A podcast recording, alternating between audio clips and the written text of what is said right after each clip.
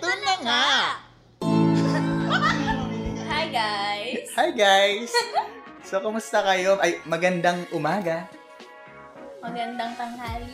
Magandang magandang gabi. Ayan, Magandang kung ano, madaling araw.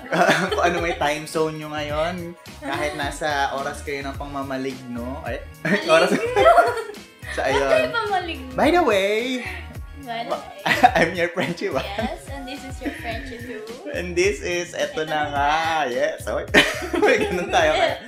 Ay, it's been a while nung nahuli tayo nag-ano. Kailan pa yan? Nag-record. Tagal na. Sana na-miss niyo kami. Namiss ba niyo tayo? Oy, Na-miss na, ko kayo. May nakakamiss sa atin. May bikini, man. So, so, kumusta na ba ikaw?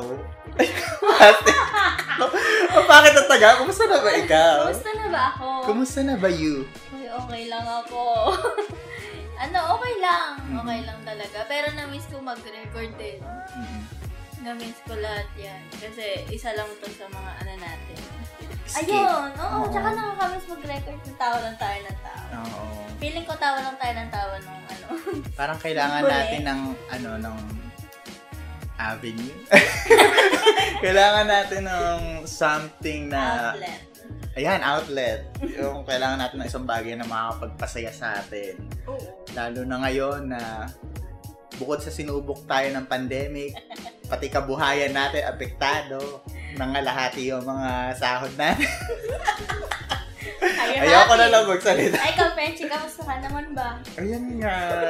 Masay, as, as saya ko kaya. Super happy. Funny saya. ah! Ganun, ganun klaseng kasiyahan. At ayun, Ayun. ano? So, ayun, na-excite ako sa topic natin. Mm-mm. Ano ba yung topic natin, Frenchie? Hmm. Ayun.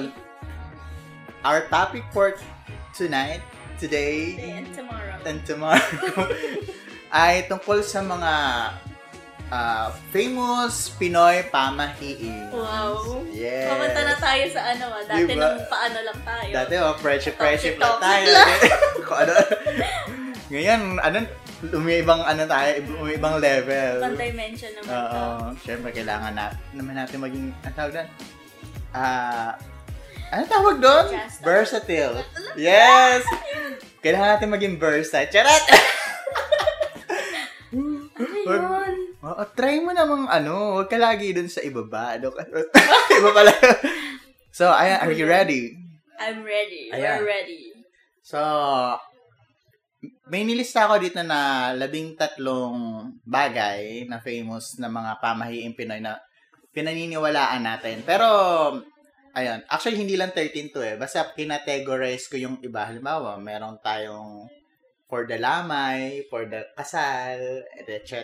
So, Mhm. ayun, ma, maano Ano natin yon Pamahiin. Ah, bakit nga pamahiin? Bakit yun yung gusto mo? Ano Ala lang. Kailangan ba na reason lagi? naman? Parang, alam Ayun, na sa pili ti- mo bakit pamahiin? Feeling ko kasi ano, Inaano ka Ang na saya- ba? ang saya- Sinasamon ka na ba? Oo, ang saya lang pag-usapan noong since 'di ba nasa modern age tayo. Mm. Tapos meron pa bang mga naniniwala sa mga ganitong bagay? Yung Mga, matatanda na lang. oo.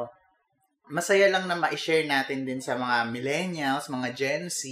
Tama ba Gen Z ba yung mga ano?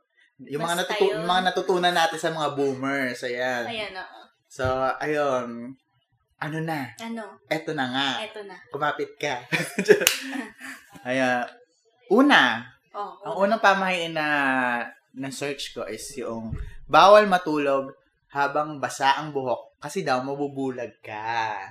Ay, ugali ko yan. Di ba? Ako rin naman, naliligo ako ng basa. Ay, naliligo. Ako naliligo ng tuyo. Oo. Huwag kang... Nakaiba ka! Oo.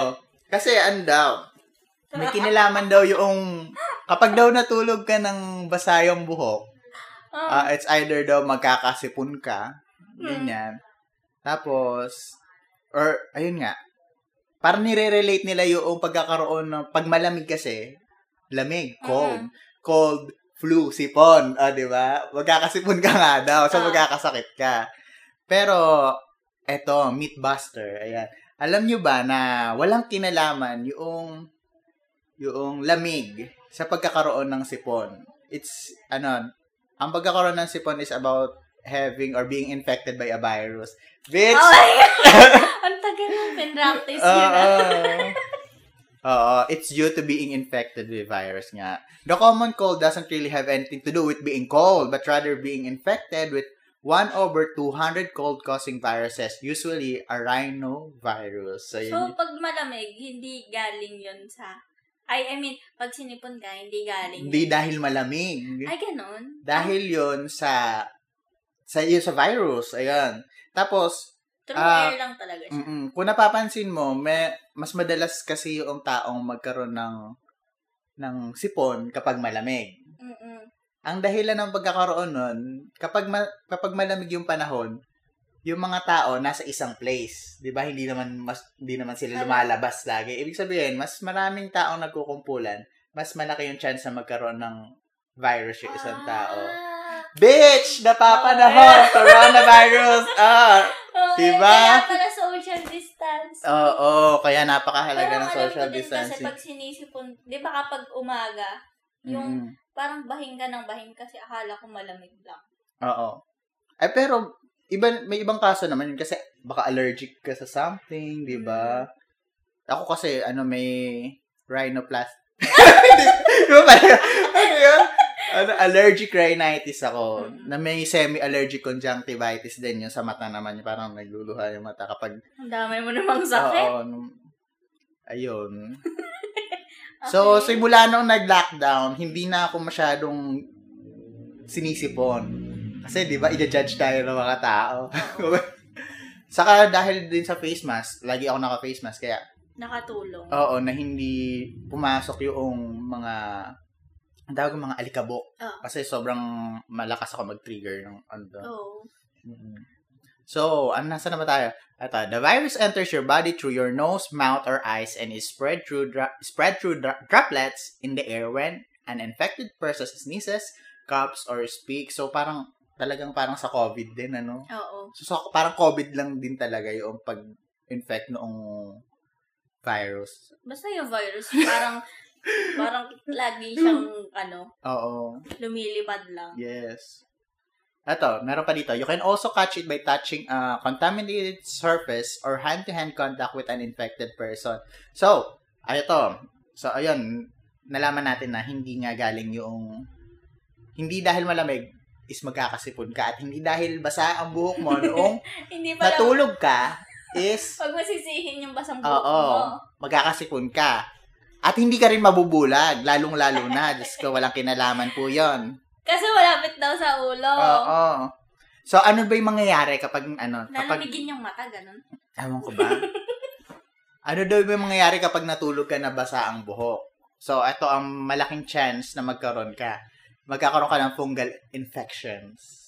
Ay, kasi Mm. basa. Oo. Di ba nga, yung mga fungi, mahilig sila sa moist na lugar, Mm. ganyan. Tapos, mer... Ay, nak, bigla akong nagkamot ng ulo. May dandruff ka, girl. Ayun. Ay, tapos, ah, ano ba? Meron kasi natural fungi yung ulo natin na nasa scalp natin. So, kapag mm, yung unan natin is nabasa, Mm. mag, mag, para magkakaroon pa siya ng mas maraming fungi. Tapos, yung merong sakit na tinatawag na malassezia, so yun yung malalang fungi na pwede mangyari doon sa anit mo. Malala. Oo. Yung, ayun nga, nagkakos nga yun ng dandruff or dermatitis, ganyan. So, ano pa? Panilaw ba? eh, pag naba. Iba naman yun. Ma- depende sa laway. Yun na, ano, depende sa nag-ano sa'yo ng laway. Kasi Oo. sabi mo nabasa yung ulan. Eh, Ah. di ba pag natutulog ka, nababasa. Ah, ay, akala ko yung ano, iba, nilawayan.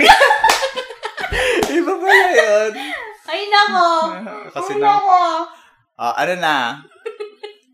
An, o- an older study on the fungal flora found on bedding discovered anywhere between 4 to 16 species per pillow tested. So, napakaraming klaseng fungi pala na meron sa isang unan, ano?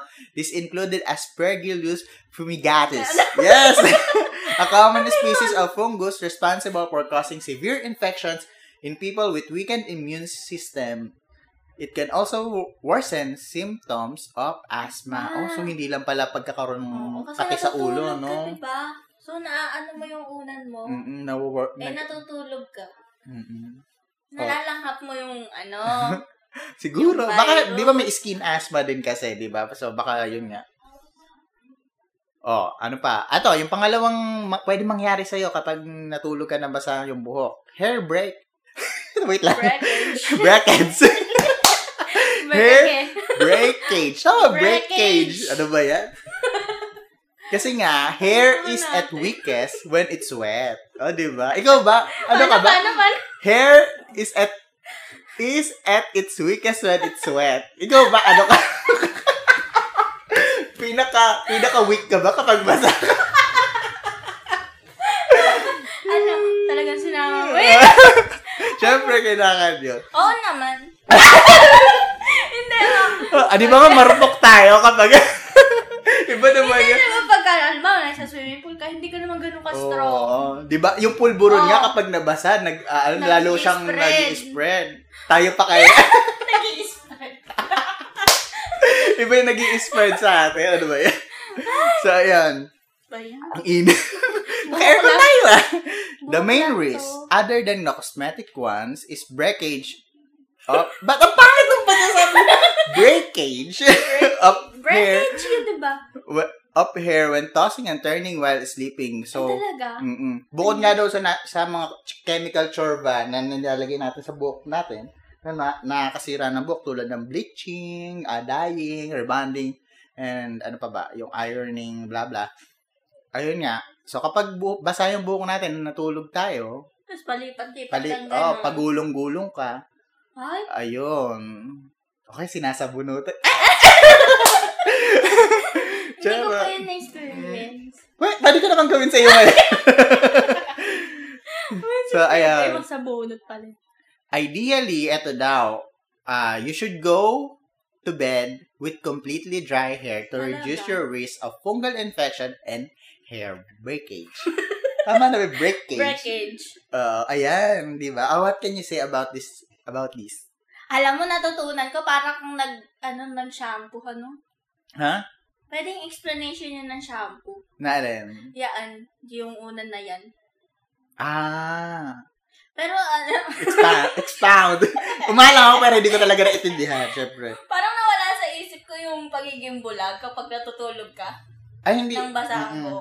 Nawala sa isip ko yun. Ang, ano, Ang ano? ang ano lang na, kasi natutulog ako nang basa talaga yung buo. As in, pagtanggal ng tuwalya, higa na agad. Oo. Saka, ay ikaw, ano yung mga, ano, ah, di ba? Ano yung mga hair care Trevor mo? Ano ako, shampoo, conditioner, Mm-mm. yun lang. Oo. Yun lang talaga. Pero hindi hindi siya yung conditioner na sobrang conditioner kasi Oo. yung mag-oil. Ako naman, hindi, para sa lahat naman to.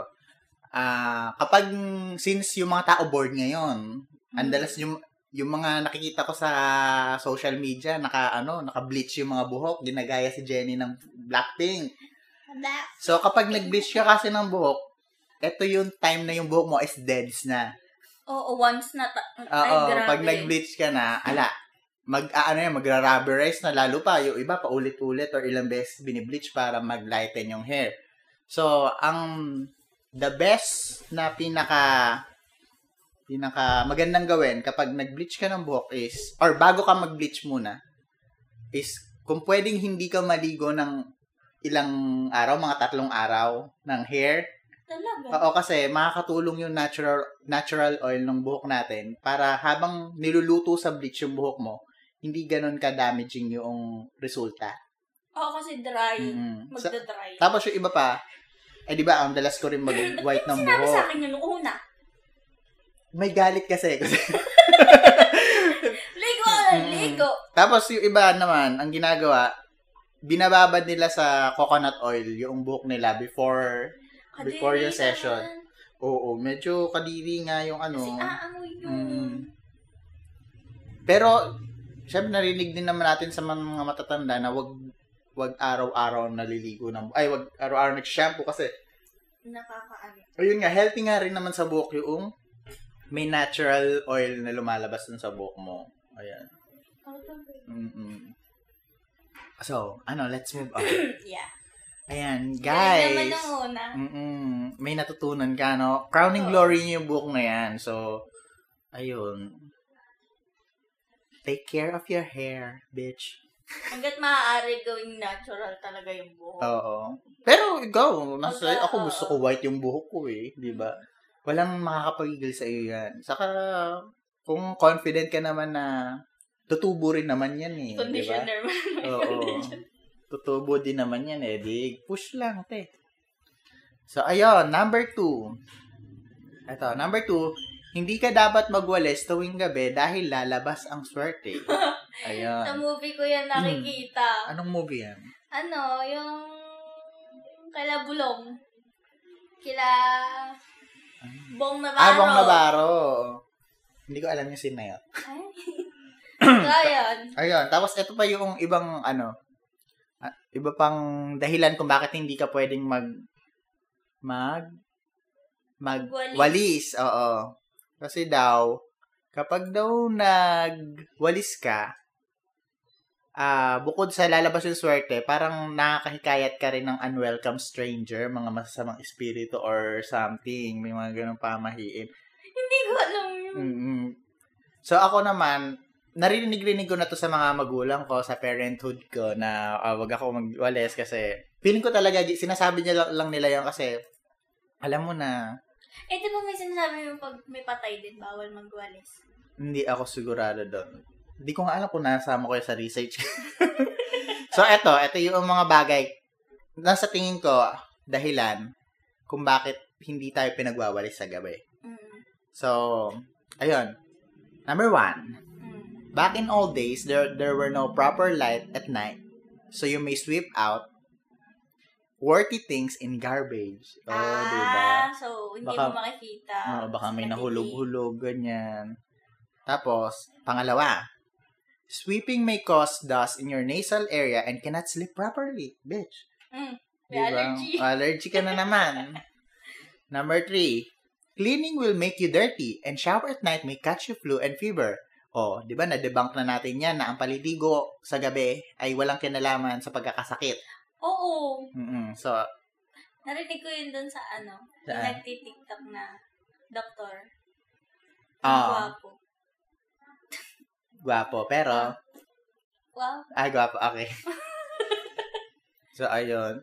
Saka ano, pag naligo ka sa gabi, di ba? Tapos magwawalis ka, ay, dirty ka na. Then Eh, magwalis ka muna bago ka maligo.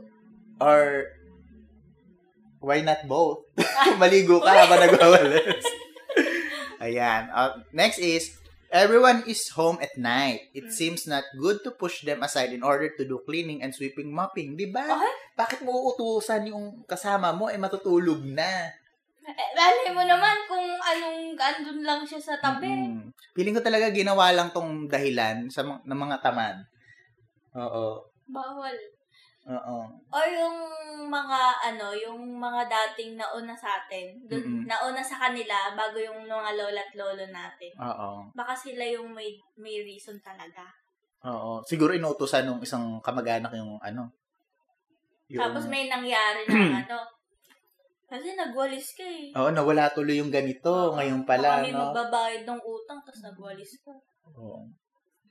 So, ayun. Next is, if you remember you have lost something last night, it could be at home, you can recheck. So, kung hindi ka nga naman nagwalis nung ano, di ba? Tapos may nawala kang bagay, syempre kinabukasan, pwede mo makita. Kasi wala ka namang ginalaw. Ganyan. Unless may magnanakaw dun sa aid nyo. Yeah. Naku, sino kaya yun? Kasi na kaya yun? Ayun. so, oh, sa akin naman, ngayon, ginagawa niya ba yun? Hindi dapat magwalis. Oo. ano, sa gabi hindi, ako nagwawalis ako sa kusina. Mm-mm. Pero hindi yung buong bahay. Oo. Ganun. Pero naririnig ko yan, narinig ko yan bawal magwalis. Yung may patay nga sa amin, sabi, huwag kang magwalis kasi, Kasi daw- swerte yan. Ha? Oo! Sabi ko, eh, ang dumi-dumi ng bahay. Swerte. Mm-mm. Di aalis ka ako yung mga tao pag madumi yung bahay. Yun nga yung point. Kasi pag na may nag-stay doon, baka may mawalang gamit. Charot. So ako naman, sa amin, parang wala na. Nung mga bata-bata ako, binabawal ako. Pero nito, okay naman na. Parang nagawalis naman na kami, ganyan. Pero ngayon, hindi na siya masyadong ano. Mm-mm. Kasi 'di ba, sanit Hmm, ano, Wala na eh. kailangan mo maging malinis sa panahon ngayon, lalo na't may epidemya nangyayari. Pero syempre, kung kaya mo namang gawin ng umaga lahat ng paglilinis, 'di ba? Kaya nga anjay gabi para magpahinga, Pero, 'di ba? Pahinga ka na umaga, um lang. sa umagang linis. Mm, umaga. Sa tanghali ang init, girl. Mm-mm. Parang ehersisyo na rin 'yun. Saka huwag kayong magwawalis kung alam niyo may allergic na tao doon sa paligid niyo. Oh, paalisin mo muna siya. Mm. Ayan. Ah. So, number three naman. Number three. Ang bilis ng transition. Kapag may nakasalubong na pusang itim sa daan, Ay. huwag nang tumuloy sa pupuntahan. Mm-mm. Ito raw ay masamang pangitain na posibleng may mangyaring masama sa iyo. Hmm. Sa iyo? sa iyo. Mm-mm. Mm. So, Bakit? ayon. Ano na nga. Naniniwala ka ba doon? Actually, as much as I don't want to believe, may parang pag may dumaan na pusa talaga sa daan na itim, parang... Ano? ha? Ano sinabi ko?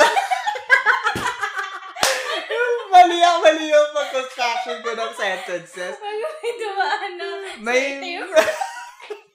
may dumaan na pusang itim sa daan. Ayan. Ayan, parang may, may unease feeling ako na nararamdaman. Oo. Hmm, Nilalao ka lang ng sarili mo. Oo. So, ayun. So, saan daw nagsimula yung ganitong paniniwala? In most west, Western cultures, black cats, black cats have typically been looked upon as a symbol of evil omens, Ay, specifically being suspected of being the familiars of witches, or actually shape-shifting witches themselves. Mm. Most of Europe considers the black cat a symbol of bad luck, bad luck, particularly if one walk across the path in front of a person, which is believed to be an omen of misfortune and death. In Germany naman, some believe that black cats crossing a person person's path from right to left is a bad omen, but from left to right, the cat is granting favorable times. Oh. O, di ba? Ang galing naman. So super tagal na pala tong paniniwala na Oo. to at hindi hindi dito nagsimula pati sa mga western culture din tapos sa Europe din. At ngayon ko lang din nalaman na hindi dahil dumaan yung cat sa harap mo is bad luck agad. Yung 'di ba nga sabi dito ah, kapag yung pusa is nanggaling from right to left Mm. sa harap mo, ayun, Yun yung bad. bad omen or Sa bad Germany. luck yon. Oo, sa Germany. Tapos naman, kapag naman left to right, ayun, parang saswertihin ka ng very light, ganyan. So, ayun. the back... the back... The backlash. Uh, the black cat in folklore has been able to change into human shape to act as a spy or courier for witches or demons. They view the black cat as a com- as a companion or a fami- or familiar to witches. Anyone caught with black cat would severely punished or even killed. Oh my gosh. They view the black cat as part demon and part sorcery. Ayan. Ano naman nung, Diba? ano na yan? These superstitions lead people to kill black cats. So, s- parang may mas, ano, killing din pala ng black cats to mga una panahon, ano, dahil nga, di ba nga, yung mga tao nga, machismis lang na, na witch, nung Mhm. una panahon, susulugin ka na, how much more kung hayop lang to, or ano, di ba? So, ayun, nagkaroon pala siya ng mass, mass testing, mass killing. Nagkaroon pa pala ng ganong Mm-mm. istorya. Ayun nga, kasi nga, di ba nga sa mga illustration, pag nakita mong witch, ano yung companion ng witch? Black cats agad, di Or ba? yung, ano, yung ibon. Yung raven or, ah, an- an- ano sa Eng- cra- crow? Crow. Crow. Crow, crow, crow, your boat. Ayun. Siguro, eh, sinasabi lang, sinasabi din nila na dahil nga itim yung kulay, evil, ganyan. Kasi ganon. Eto, pero etong susunod na topic, in contrast daw, the supernatural powers ascribed to black cats were sometimes viewed positively. For example, sailors considering a ship's cat would want a black one because it would bring good luck. Sometimes fishermen's wives would keep black cats at home too in the hope that they would be able to use their influence to protect their husbands at the sea. So, di ba? Hin- ang mas pi- Symbol. Ah, ang mas ang balitang dumating sa atin is yung black cats is bad luck. bad luck pero sa mga fishermen pala tapos sa mga Protection. sailors protection oo nga saka ayun nga Good luck. Good luck. Di ba? Galing, iba-iba yung symbol niya. Hindi mo Mm. atuloy alam. Oo. Pero ngayon, pagka nakakita ka ng itim na pusa, kunin mo. Oo, di ba? Tulad nung nangyari sa akin sa sementeryo. Yan na, ano. nakita ko yung, ay, buhay siya ngayon. Oo. At iba na yung pangalan niya ngayon, may may na. Man. Ah. Oo. Hindi ko alam eh. So, ayan. next na na. Next na tayo. So, eto na. Number four, mga lamay pamahiin. Lamay. Mm. Burol. Burol, ganyan. Mm. Na, eto. Yung una, hindi raw dapat matuluan ng luha ang kabaong dahil hindi matatahimik ang kaluluwa ng namatay. Iba yung alam ko doon. Iba yung Ano? sinabi nila pag tumuloy luha mo sa kabaong, Ano? susunod ka daw. Ay, grabe. Oo. Extreme noong. Kaya parang pag iiyak ako, Ang hirap naman, ano. pipigilan mo yung luha mo. O kaya wag pigilan mong umiyak sa harap noong kabaong. Doon ka na lang sa upuan mo. Ikaw kaya mong dumungaw. Ayoko. Bakit? Ayoko. 'Di ba? May kilala ko na ayaw pupunta sa lamay eh. Tapos, eto magkaibang tao to. Yung isa ayaw pupunta sa lamay. Yung isa naman, hanggat mm, ayaw niyang kumakain ng pagkain na galing sa lamay. Ganon. Bakit? Hindi ko alam. Siguro dahil... Kasi na, ano sa mind niya, napatay yun. Oo, patay, Pinatay. galing, oo. So, next is, do not wear red. Ayan. Talaga. Oo naman, di ba nga, red, ah, celebration, birthday. Oh, di ba? Tapos pupunta ka sa lamay na naka-red. Eh, di parang sineselebrate mo yung pagkamatay noong tao. May issue yun. Oo. Merong issue. Ganon. Oo. Try mo kung hindi red, gl- ano, glittery, sparkling. Ah.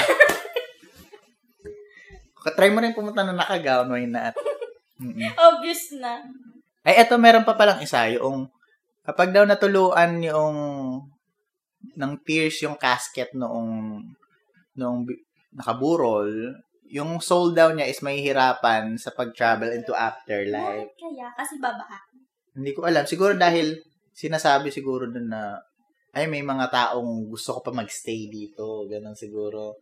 Dito ka muna. Parang, pinipi, parang hindi ganun kabuo yung ano Hmm. tawag doon? May nag-hold back sa kanya. Mm-mm. Ay, mahal na mahal ako na to. Ganyan. Ayoko muna doon. Okay?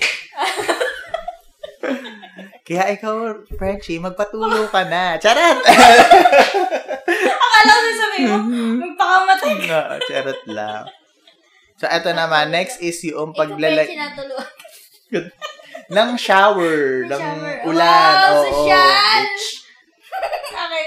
Ah, next is, ah, paglalagay noong sisiyo sa kabaong. Ano naman yun? Ano Hindi ko naman alam. siya?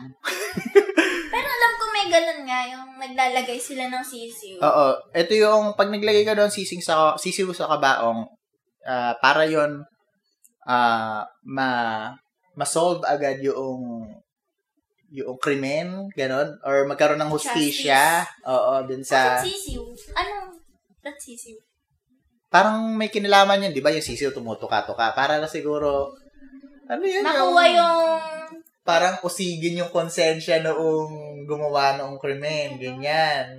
Tutukain niya Parang yung ano. kakat, parang kinakatok yung konsensya dun sa pagtuka, something like that. Ano So, habang tinutukan niya, gumagano. Alam mo Nakikita na- nila. Nagpa-pump-pump yung ano, yung... yung So, ayun. konsensya. Literal. Oo. Ano ba? Next is, bawal magdala ng pagkain galing patay. Bawal mag-uwi. Bawal magdala. Sabi dito, oh, bawal mag, ah, di bawal mag-uwi. Oo nga, yun nga rin, alam ko, ba't ba ito yung nakalagay dito? Oh, bawal mag-uwi ng pagkain galing patay. Kasi nga, nakakahiya, ang kapal naman ng mukha mo, nakilamay ka ng Ginawa ko na yun, pre. hayop. Reminis ko siya. Eh, kasi favorite ko yung flavor. Sure. Tapos yung mga candy, di ba? Oo. Ayun. Pero syempre, Pero bakit bawal? in-invite ka na nga lang kasi, ba't kasi magdadala ka pa? Galing pa sa mata. Oo, galing pa sa- Nakakahiya na masyado. Saka ano, baka, baka dahil, kapag may pagkain doon, ibig sabihin, possession yon ng patay. Na siguro pwede rin mag- maging dahilan na, na, Hindi siya matahimik. baka apuntahan ka pa sa bahay. Pagkain. Oo, malay mo. Hindi natin alam yung pag-iisip nila. Huwag kang ano dyan. Weird. Mm-mm. Eto, next is, kids should step or be carried over the casket. Oo Na- nga. Na ganun ka na ba Ah, bakit? Dan? Mm, hindi sa akin ginawa yun. Ako, ginawa na sa akin. Bakit daw? Hindi ko rin alam. Yung Kasi, iyahakbang mo yung mga bata sa Oo. ano. ato daw, ato yung dahilan. Doing this will ensure that the departed will not haunt them and give them nightmares. This one is rarely practiced, maybe because it is inconvenient to carry them over the casket, especially if there's a lot of kids in the family. Talaga? Oo, para hindi pala multuhin or ba- bangungutin yung mga bata. Ano. So, siguro para hindi rin kumapit yung kaluluwa dun sa mga bata. Eh, di ba may mga lolo or lola na na mahilig y- doon may isang mahilig sa apo Oo. ganyan alam ka mga istoryang ganon na dun- Ako, Mm, eh, anong storya? yung parang may kilala kang lolo lola tapos ikaw yung favorite tapos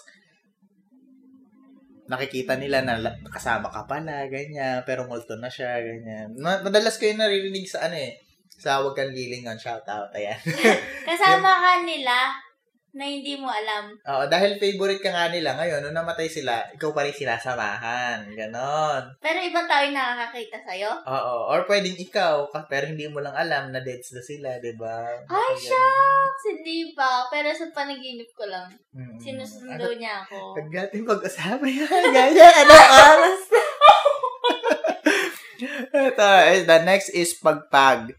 Pagpan, pagpag is, ah, paano ko, teka, mali Mali yung, taksero! mali yung type ko eh. Tinitignan ko kung paano ko siya. Ah, to, pagpag. One Ay, off? Uh, one is warned not to go home directly One. from awake. So, but to take circuitous,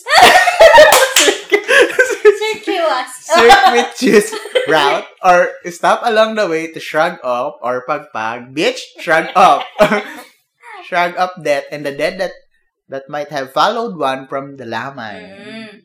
Oo, sinabi nila yan sa akin. Oo. Magpagpag ka. Ba't ikaw magpapagpag? Oo. Kasi hindi naman malay mo, maalikabok, Ah, di ba? Ah, Nakakapit sa'yo yung espiritu, Oo. tapos hindi mo pinagpag. So, anong una ko narinig yung pagpag, nagpagpag talaga ako literal. Yo. Ganong klaseng pagpag. Kung may espiritu Ah, sa'yo, Oo, nasaktan mo. oo.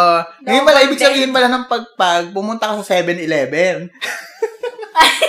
doon mo, doon mo pa, ano, doon mo palito yung, ano, yung multo. Sir, Ang dalhin mo sa 7-Eleven. Oo, yung pala ibig sabihin nun.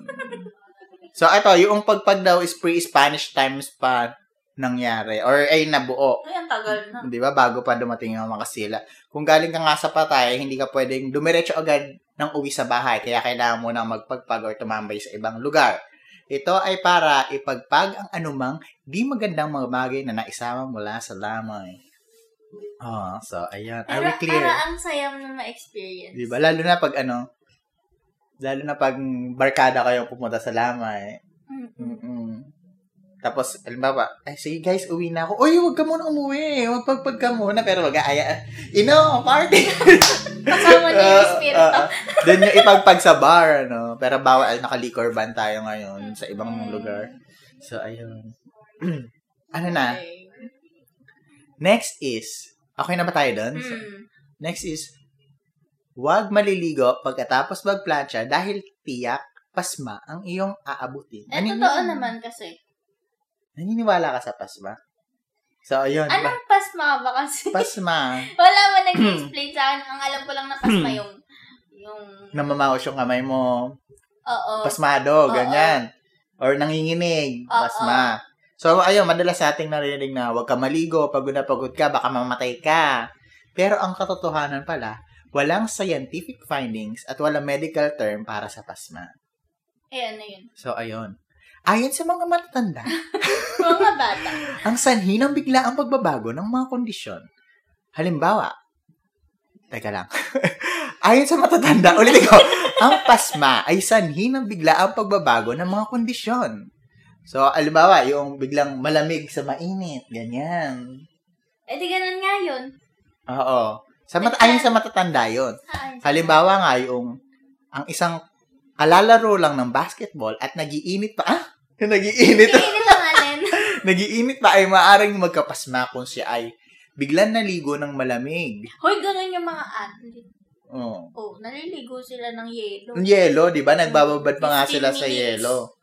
After nung game. Yeah. Kaya nga ito dinidebunk, debunk? dinidebunk nga natin ngayon. Maaari rin magkaroon ng pasma sa kabaliktarang pangyayari. Ang taong biglang nainitan ay maaaring pasmahin. Ang isang musikero na tumutugtog ng gitara o piano ay hindi raw dapat maghugas ng kamay pagkatapos na pagkatapos ng pagtutugtog kasi baka maging pasmado ang kanyang kamay. Alam mo, yung pagiging pasmado, ah, super relatable ako niya kasi parang buong elementary ko, pasmado talaga ako. Yung tipong na Gripo. nagpuputik yung pa ako kasi sobra siyang magpawis. Ayun. Ikaw, hindi ka naman pasmado. Hindi naman. Hindi naman. Abuti ka pa. So, ito, yung espasma daw is from the Spanish word espasmo. Refers to a folk, refers to a folk illness.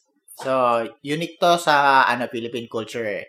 It is said to be most commonly brought about by exposure of cold and water in many forms. Water is believed to facilitate the unhealthy coldness that enters the body in the Filipino culture. The most common sy- symptoms of pasma are hand tremors, sweaty palms, numbness, and pain. So, pasma is thus very different from the Spanish term from which it takes root, espasmo, which means Espasmo. espasam. Ayun. Asam. So, ayun, yung mga panginginig, pang... Ano yun? Numbness. Kung walang numbness, pakiramdam. Oo, yan. Oo. Nararamdaman ko yun. Saka yung ano, panginginig. Sinabi niya panginginig. Panginginig. Yun sa pag- pagbabasa, pagbabasa ng kamay. Ano ba yan? Bakit nga ba napapas? Eto nga. Ayon naman sa modernong Pili ko may medisina. ano na naman yan. Ano? Sige, tuloy mo May na. kinalaman saan.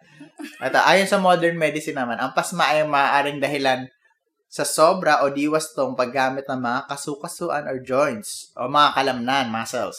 Ito'y maaaring tawagin na musculoskeletal spasm. Di Okay. ba?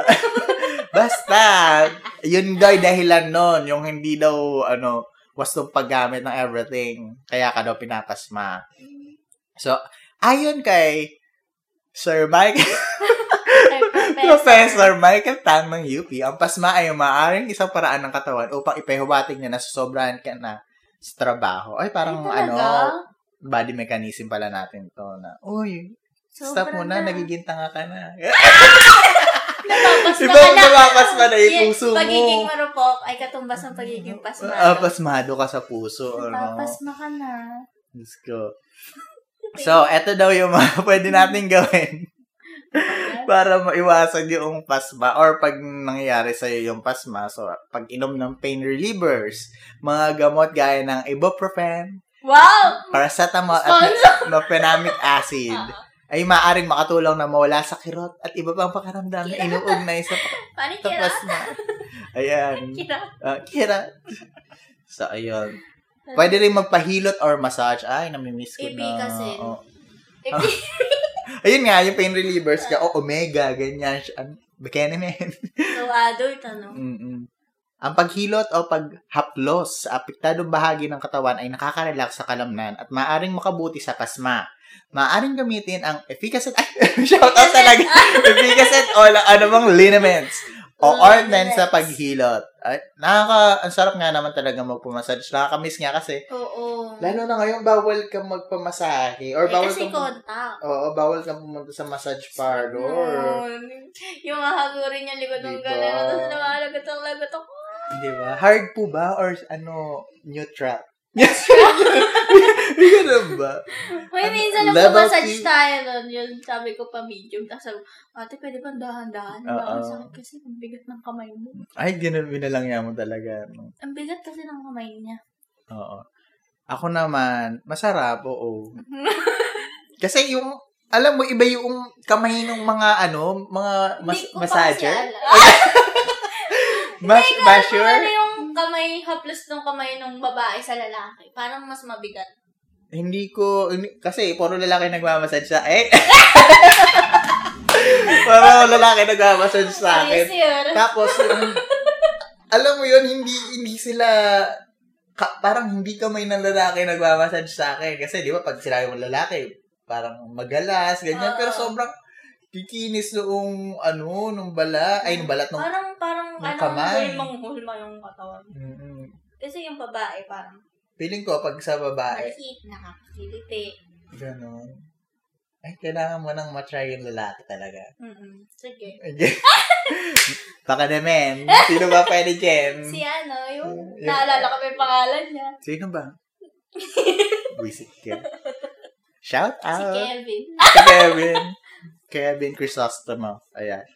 So, ayun. Number three, ipahinga ang pasmadong bahagi ng katawan dahil pag nagpapahinga, marirelax ang bahagi ng katawan na may pasma. Hmm. Ayun. Ano? Paano kung ano yung may pasma sa'yo? Alin? Yung Napapasma ba yung mata? napapagod. Ah, pagod. Oh. Parang ang pinaka worst case or parang naiisip ko kapag pinasma ka is yung Sa ulo. yung alam mo yun, parang may involuntary muscle movement ka. Ano, biglang kumikibot yung kilay mo nang hindi mo ano. Ganon. Hmm. Stress naman yun. Ayun. Nangyayari sa akin yun. Saka, nung bang time na pinagpapawisay kamay mo, ano yung solution mo doon? Punas-punas lang. Punas-punas lang. Kasi Ako, ang, bawal daw maghugas. Mm, lalo, di ba may sinasabi din sila kapag nag-plancha ka, bawal Oo. kang mag, ano, kasi nang- mapasmahin ka nangawit daw. ka. Oo. Siguro yun, yun yung term, o yun yung dahilan kung bakit din, ano, kung bakit. Oo. Kasi yung init, di ba, ng plancha. Yung contrast doong, ano nga, ayun nga, Tapos maghuhugas ka or maliligo biglang ka. malalamigan. Oo. So, eh, pagod yung kamay mo. Dapat pinahinga mo muna. Mm. Tulad din nung halimbawa, na galing ka sa labas, tapos bigla ka napunta sa aircon, Mm-mm. tapos mag iinert na, ah, parang masanay, kakaramdam ka. Di ba parang ano yun? Halimbawa, galing ka Mm-hmm. sa mainit tapos pumasok ka sa malamig. Siyempre, nanamigan na yung katawan mo. Mm-mm. Tapos, di ba pag malamig yung katawan mo, di ba pagka malamig yung lugar, Mm-mm. pag binuksan mo yung pintuan, hindi naman lalabas yung lamig. Oo, papasok, Papasok yung yung init. Baka ganun din sa katawan. Oo, parang pag bigla, may bigla ang bigla ang pagbabago Mm-mm. sa temperatura ng iyong katawan. Ayun. Ayun, Di ba baka yung ano, yung nag-chill din yung katawan mo pag ganun? Oo, parang hyper hypothermia ba 'yon? Yung, alam mo, galing ka dito, tapos lumabas ka. Tapos parang mararamdaman, parang chill ka, tapos hanggang Mm. sa umiinit na yung katawan mo. Kasi sa bagay ano, kapag nilalagnat ka, supposedly da, main, ay, yun, mainit ka. Mm-mm. Tapos, pero ang nararamdaman mo, pag nilalagnat, nilalamig Nilalamig ka, ka. baka yun yung doon nakuha din yung part na sa, is- sa pasma. Kasi nga, Mm-mm. yung difference ng pagbabago ng temperature ng biglaan or yung masyadong contrast. Putang na. Basta. Gets nyo na yun, guys. Science, ano? Oo. Pero, kung pinapasma kayo, magbabad kayo ng, ano, ibabad nyo yung paa nyo sa maligamgam Na may Nag- asin. na, oo, mainit na tubig na may asin. Bakit? Ewan ko, ganun din yung solusyon. Tapos lagyan mo suka, toyo, pakuluan. Charot. Ayun. Ad- adobohin mo yung paa mo. Ah, ah, next na. Mm-mm. Pamahiing regla. Regla. Pamahiin sa... regla. Sinabi. Pahima. Pamahi. Pahima. Ito, ito, Ayaw. sa inyo to, hindi ako makaka-relate dito. Weh. Ah, wala, hindi pa nga ako dinadatnan eh. Since 1990, ano, 1989. Oo. Para sa mga babae, huwag kakain daw ng maasim tuwing may monthly period dahil hihina ang menstruation. Hindi totoo yan. Ay, ganun. Hindi. Kasi may nag, may nag, ah, tawag dito. Iba-iba kasi yung cravings din ng babae kapag ka mayroon. Ah, parang nagbubuntis din, ganun? Oo, kasi hormonal imbalance kasi siya. Oo. So, yung, yung mood mo, depende sa'yo. Kaya yung iba sinasabi, ang sungit mo naman. Oh. Oo. Porket meron ka, kailangan ganun. Basta Oo. hindi, may kiss, Oh. Ah, may Oo. So, ito nga, sabi dito, there is no connection between mers- menstrual cramps and eating sour foods. Sour foods. However, it is essential for women to maintain a healthier diet during this period. It is best to eat beans, pulses, ano yung pulses? Roti, roti, roti, brown bread, and yogurt. Puso. Mm, sige. There is, saka ito daw, there is no set age at which young girls should get their first period. Mm-hmm. Girl as young as 9 years of age may start menstruating while some may start at the age of 15. Pero daw, kapag daw age 15 is wala ka pang period, it's better to consult a doctor. Ah, Oo, kasi masyado ka nang matanda. Ah. Masyado na late yan, ano? So, ano pa? This particular myth plagues young women, girls, and mothers alike. Suddenly, if the girl misses her mark or after she turns 13, ah ayun nga, kung hindi pa nga daw siya nagkakamens, is may, baka daw may problem sa Oo. everything niya. So, ayun. Hirap yun. Saka di ba parang meron kayong annual check-up or ano ba, may check-up yung sa camp. Sa, Ikaw, Sa iti-check tempe. mo yung sarili mo. Kasi paano parang yun? regular yun. Halimbawa, nagkaroon ka ngayon, tapos last day mo ngayon. Tapos bukas, magbibilang ka ng Mm-hmm. day 1 hanggang 29. Yun yung pinaka-regular na ano, na Pinaka-normal. normal. Tapos, kailangan, pag sumobra ka na doon, parang, ah, hindi ka na, eh, hindi ka na regular. Oh. Ganun. Oh. Kaya parang, ay, irego mo yun. eh. Oo. Saka, eto, di ba may kakilala nga 28 ta- days pala, sorry. Mm, di ba may makakilala tayo na ano na ang tagal lang di nire-regla Oo, tapos may months. mm-mm. Iyo, may Tapos, problema na. pag nagkaroon naman sila super ano Ang tagal. bumubuhos. Bulwak. Oo. yung pag nabahing ka ganyan biglang Tumawa ka nga lang daw eh, sabi nila eh. Grabe, no? Sabi nila. Ayun. At ah, ito yung menstruation myth number two. Ah, your period lasts for exactly one week. Ah, totoo ba yun? Oo. Mm-hmm. Mm-mm. Sabi yan din ng menstruation myth, tapos pinatotohanan mo. Eh, dinidebunk. Nakakaloka. La- hindi kasi may ganyan. Your period lasts for exactly one week. Oo, may Ah, ganyan siguro kasi. may ibang cases na. ano. Meron Pero naman hindi yung- para sa lahat siguro. Oo, meron naman yung hanggang apat lang, pero sobrang lakas Mm. naman nun. Ano ba naman kwento ka na, Frenchie? Eh, eto kasi, At uh, shockingly daw, not all women's body are the same. So, women menstrual cycles also differ. The 28-day cycle is an average marker and not set in stone. So, hindi daw 28 days yung cycle Hmm. noon noon. No one is perfect and therefore the menstruation menstruation cycle is not is also not accurate. Oo. Women have irregular periods at tulad nga na sinasabi mo kanina. Teenagers too do not have typical cycle of 28 days. The gap between periods may vary from 21 days to 35 days. Ayan. So, ayun. So, dahil, oo nga naman, iba-iba yung katawan ng tao. So, maaring yung ikaw after mo, nung after mo ma-redact, then regla ka. Oo. Wala ka matayang regla. Just Pag wala may ka tinig madag. kang gamot, pwedeng mangyari. Mm. Ay, ang dami na to, Frenchie. Ah, menstruation, Eh, explain ko oo, ba menstruation, oo, ah, ano, enlighten me. Ayun lang. Para handa na ako. Ayun. Sige. eh. Ako din, ang Oo. papatuloy. Mm-hmm. Menstruation myth number three. You can't get pregnant if you have sex during period. Oh my gosh. May ano yan, Frenchie, may, may schedule. May parang calendar method, Oo. ano, yung ganyan. natutunan ko yun sa tita ko. Kasi, nung una hindi ko din alam yun. Sabi ko, talaga ka kapag ah, ano, oo, kailangan Bago, bago, magka, ano kayo. bago lumabas yung reg, yung Mm-mm. regla. Ano reg? Pwede ba ibahin ko na ano, mga ano? Men's. Dalaw. Dalaw. Ah, sige, dalaw. Ah, visitor. Visitor. ah, may visitor. At uh, while uncommon daw, so, ay, ibig sabihin, hindi naman pala, ano, hindi, May safe na, ano kasi, may Mm-mm. safe na days para hindi ka mabuntis. kumaga rare yung occasion na mabubuntis ka na, ano, Kailangan alam mo yung mens mo. kung regular ka, syempre. Kaya, kaya nga sabi nila pag ah, pag gusto nyo ng mag-anak or ayaw nyo mag-anak, kailangan alam nyo yung dalawa yung schedule nyo. Mm-mm. Hindi yung parang, mm, naramdaman mo yun. Ah, doon na. Pwede naman magganon. Oo. As long as may protection kayo, Mm. di ba?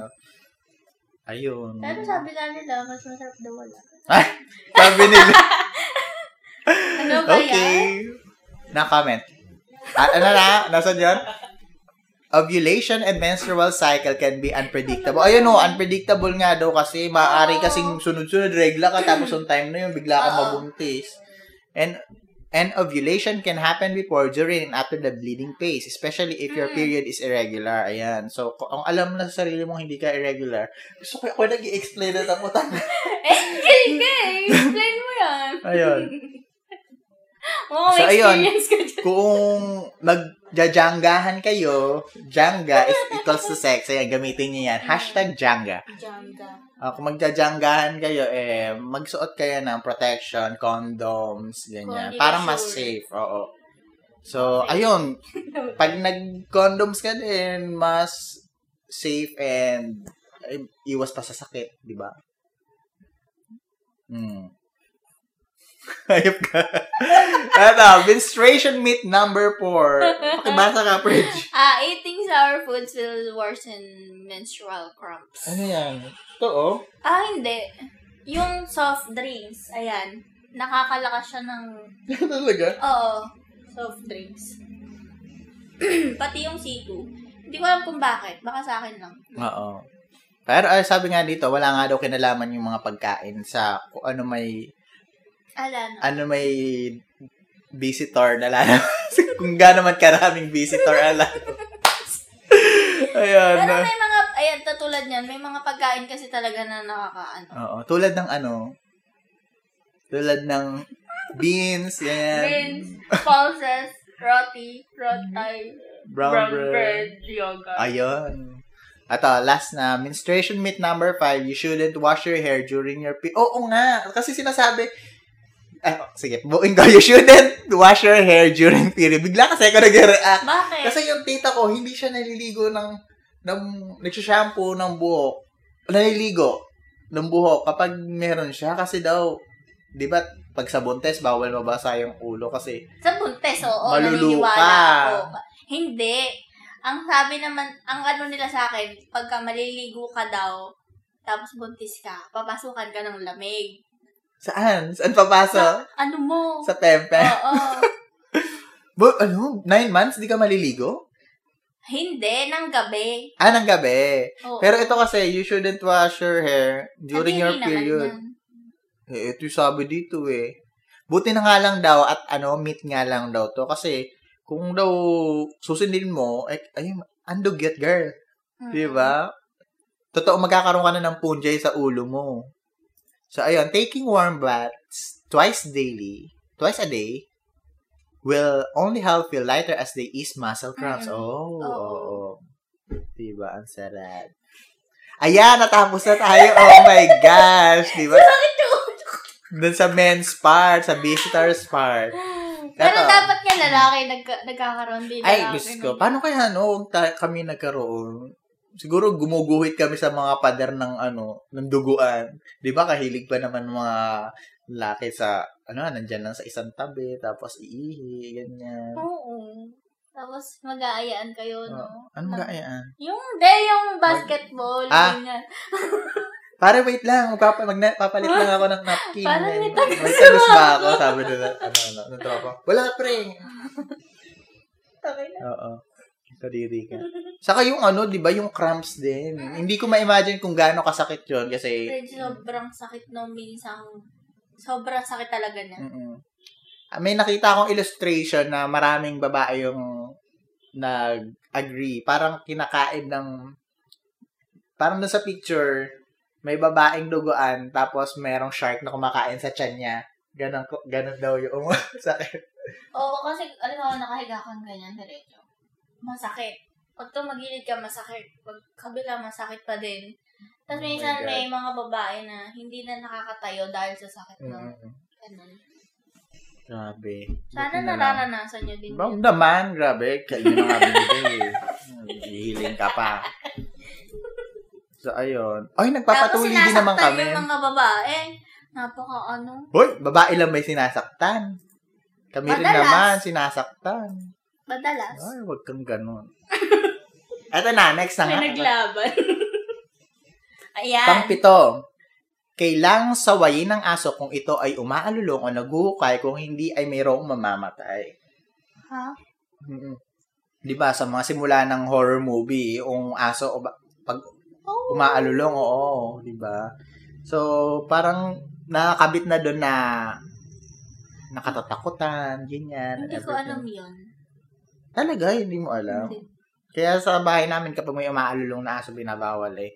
So, ito daw, belief na to, na yung belief ng pag-alulong ng mga aso is ah, kaakibat nun is supernatural or psychic abilities ah na na na na na na, na, Higher life. Ayun. na matagal na yung pinagmulan. So, eto, marami, yung Kaya may... yung belief na to daw is is galing ba sa iba't ibang culture. So, ayun nga. Asan na tayo? One of the almost universal beliefs is the conviction that the howling of a dog is a death omen. So, some Omen na people... naman. Oo, oo, oo. Some people trace the association between dogs howling and death back to ancient Egypt. Oh, eh, sa ancient Egypt pa. Sino na nga yung pinanood natin sa Gods of Egypt na mga aso si Anubis ba yon? Mukhang aso. Oo. Yung nasa, an, sa, sa Land of the Dead, ganyan. Parang si Anubis nga. Oh, Ah. correct as if we're wrong. So, in that time and place, the god that took care of the dead was, ay, ito, sabi ko na nga, Ayan, Anubis. Ah, Anubis, ito. And he was represented as the head, having the head of a dog. Thus, a howling dog was believed to be calling up a soul, calling a soul to Anubis. Oh, Hmm. kaya pala. ah, so- kaya pala aso. So, ayon sa pamihiin, bakit daw umaalulong yung aso? Number one is, when the howl of a dog breaks the silence of a night, it's an omen of death. So, may mamamatay nga. So, number two, if a dog howls for no reason, reason it means he, it has seen an unseen spirit. Oh, so ibig sabihin, pag may umalulong siya, bigla sa tabi mo, no? Good luck, girl. Maalulong siya sa tabi mo. Oo. Or, or sa labas, Oh, Inaalulungan ka niya. may um- umaalulong siya ng walang walang something. Ganyan. Ah, number three, if a dog house outside of the window of a person who is ill, the person will die. Ha? The person will die. Oo. Ibig sabihin, kung merong may sakit nga dun sa, ano nyo, sa bahay nyo, tapos bigla umulo, ay, dead, si ate girl, ganyan. Nasaan na ako? Um, Four. Nasa na? Four. If a dog house at a crossroad, it means that the goddess Hecate, tama ba Hecate o Hecate, Ewan ko. is near. And that is really a good thing. So, ayun, may goddess of Chorvadis. Hecate. o, ayun, ibig sabihin daw, hindi Daming maga- meaning ah. hindi daw ano maganda yung mangyayari. So, number five, if a dog howls an odd number of times, for example, one long howl or three howls, he is marking the death of a person nearby. Oh, so ayun. Parang puro lagi sa death, ano? Mm-mm. And number six, if a dog howls four times while under the front porch, it is a harbinger of death. Parang What's that? harbinger. Yun Ano? ba at... Teka, ano yung harbinger? Ito, googling now. Harbinger. A person or thing that announces or signal the approach of another. So, ibig sabihin, may meron ng kamatayan na mangyayari, ganyan. Puro kamatayan naman. Mm-mm. Ang hirap bang magkaroon ng aso? Mm. Diba, at least dun sa pusa, ano, bad luck lang, ganyan, mamalasan. Mm-mm. Yan, patay, patay. Patay Patay agad. agad. Pero ito daw yung ibig sabihin kung bakit talaga umaalulong yung mga aso. So, usually daw sa wild, yung ng mga wolves, coyotes, ang ibig sabihin ng pag howl nila o pag-alulong nila is yung pagsabi nila na andito ko, I'm lonely, where are you, ganyan. di ba? Ah, pagtawag niya sa mga iba niya diba? Oo, kasama. tama. Once the pack is assembled, the nature of the howling changes and become more festive. Domesticated dog howls howl a lot less than their wild cousins. However, the principal trigger for howling is still the same, namely loneliness and isolation. So, ayun. Yung domesticated dog, syempre naman na lang sa mga ano, wolves and Chevrolet yan, mga Mm. coyotes, yung mga ganun. So, eto, at yun yung mga dahilan kung bakit umaalong, umaalulong yung Mawawala. yung mga aso. So, number one is vocal communication. So, a Ah. wolf's howl is its natural way of uh, vocally communicating in the wild. Wolves howl to send a message to their separated pack members, informing them about their presence and current location. This method helps them find each other. Each other. Dogs have inherited this behavior from their ancestors. So, ayun. la- Ways nga nila ng pag- pag-communicate nila. Wala naman silang magagawin eh. Mm. Oo. Kasi usually yung walk talaga, meron mga, parang, iniisip ko tuloy, tum- tumatahol ba yung mga wolf? Ah, ganun lang sila, diba? di ba? Pero usually nga, ano, no, yung alulong talaga, yung Pagka wolves, pero pagka yung aso lang na ano.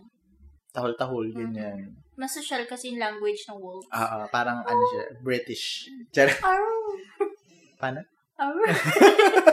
At the number two, territorial presence. Ah, Mm. kaya sila umaalulong.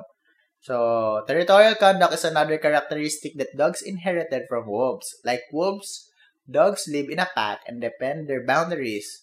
When they observe or suspect a dog from another pack encroaching their boundaries, they Oh. Totoo. trigger a howl to warn that dog and to inform their own pack members. Mm. Oh. yeah, Parang that's true. yung mga aso, ini-inform niya tayo na, oy, merong intruder dito or Mm. merong tagalabas. Siyempre, y- yung usual dogs naman, hindi, hindi siya, wala naman siyang pack na another dog, lalo na dit- yung mga domesticated dog. Ang kinoconsider niyang family is ikaw. So, ayun, ways, means niya yun para makipag-usap sa'yo na may, merong someone Mm-mm. may stranger, may tagalabas. So, ito, number three and number po, four, pack separation anxiety and or owner separation anxiety. So, oh, yun sa mga aso yan na oo, ano. kapag nalalayo sila, no, sepang sa mga aso, sa owner at sa pack nila. So, number five, attention seek, ay, balik tayo doon. Di ba na, nakakaiyak yung mga videos, yung mga nalalayo yung mga aso dun sa owner, tapos Pag biglang babalik. namamatay, Hindi. Naka- Wag mo muna. ah, oh, nakalaad ko yun. Yung nasa grave yung ano. Oh, tapos umiyak siya. Oo. Ano? yun lumalobo yung bibig niya. Oo. Tapos yung napanood ko yung parang may show, show, show, soldier Mm. na biglang dumating. Dumating tapos yung ano. talon ng talon yung aso. Tapos Nandun umaalalong yung din feelings siya. nila. Ang galing na. Ang galing may feelings din yung mga aso. Mm, Actually, lahat naman may feelings. Pero, di ba nga, we don't deserve dogs nga. Kasi nga, Mm. mas Sobrang ano nila, parang gagawin ka nilang mundo. Oo, ganun. Oh. May kilala ka bang ginawa ka ng mundo niya? Eh? yung diba, ah, aso niyo, di ba? Aso, Kaya sinabi- aso Ay, siya. yung aso namin dati. Namatay siya nung nung baha namin tapos may isa pa kaming aso. Mm-mm. Tapos ang ginaw ang nangyari, di bumaba ang ganyan. Tapos eh, hindi ko na siya makuha dun sa likod. Tapos hanggang dito na yung tubig sa akin. Hinayaan nyo na? Hindi. Sabi ko, mama, Niligtas ba- niya. babalikan ko siya. Sabi ko, kasi, hindi, di ba yung likod, ay, hindi mo na naabot yung bahay namin. Yung likod namin, parang tatlong bahay pa namin. Oo. Yung likod namin, ganun. Tapos binalikan ko siya, hinakawi ko lahat ng ganyan. Ang dilim-dilim. Tapos Tapos- baha pa nun. Oo, tapos nakita ko siya, umiiyak siya, tapos gumagano-ganon yung buntot Kumakawag niya. ka. Nung nakita ka. Oo, tapos halika na ka. Sabi, I'm safe, sabi ng aso.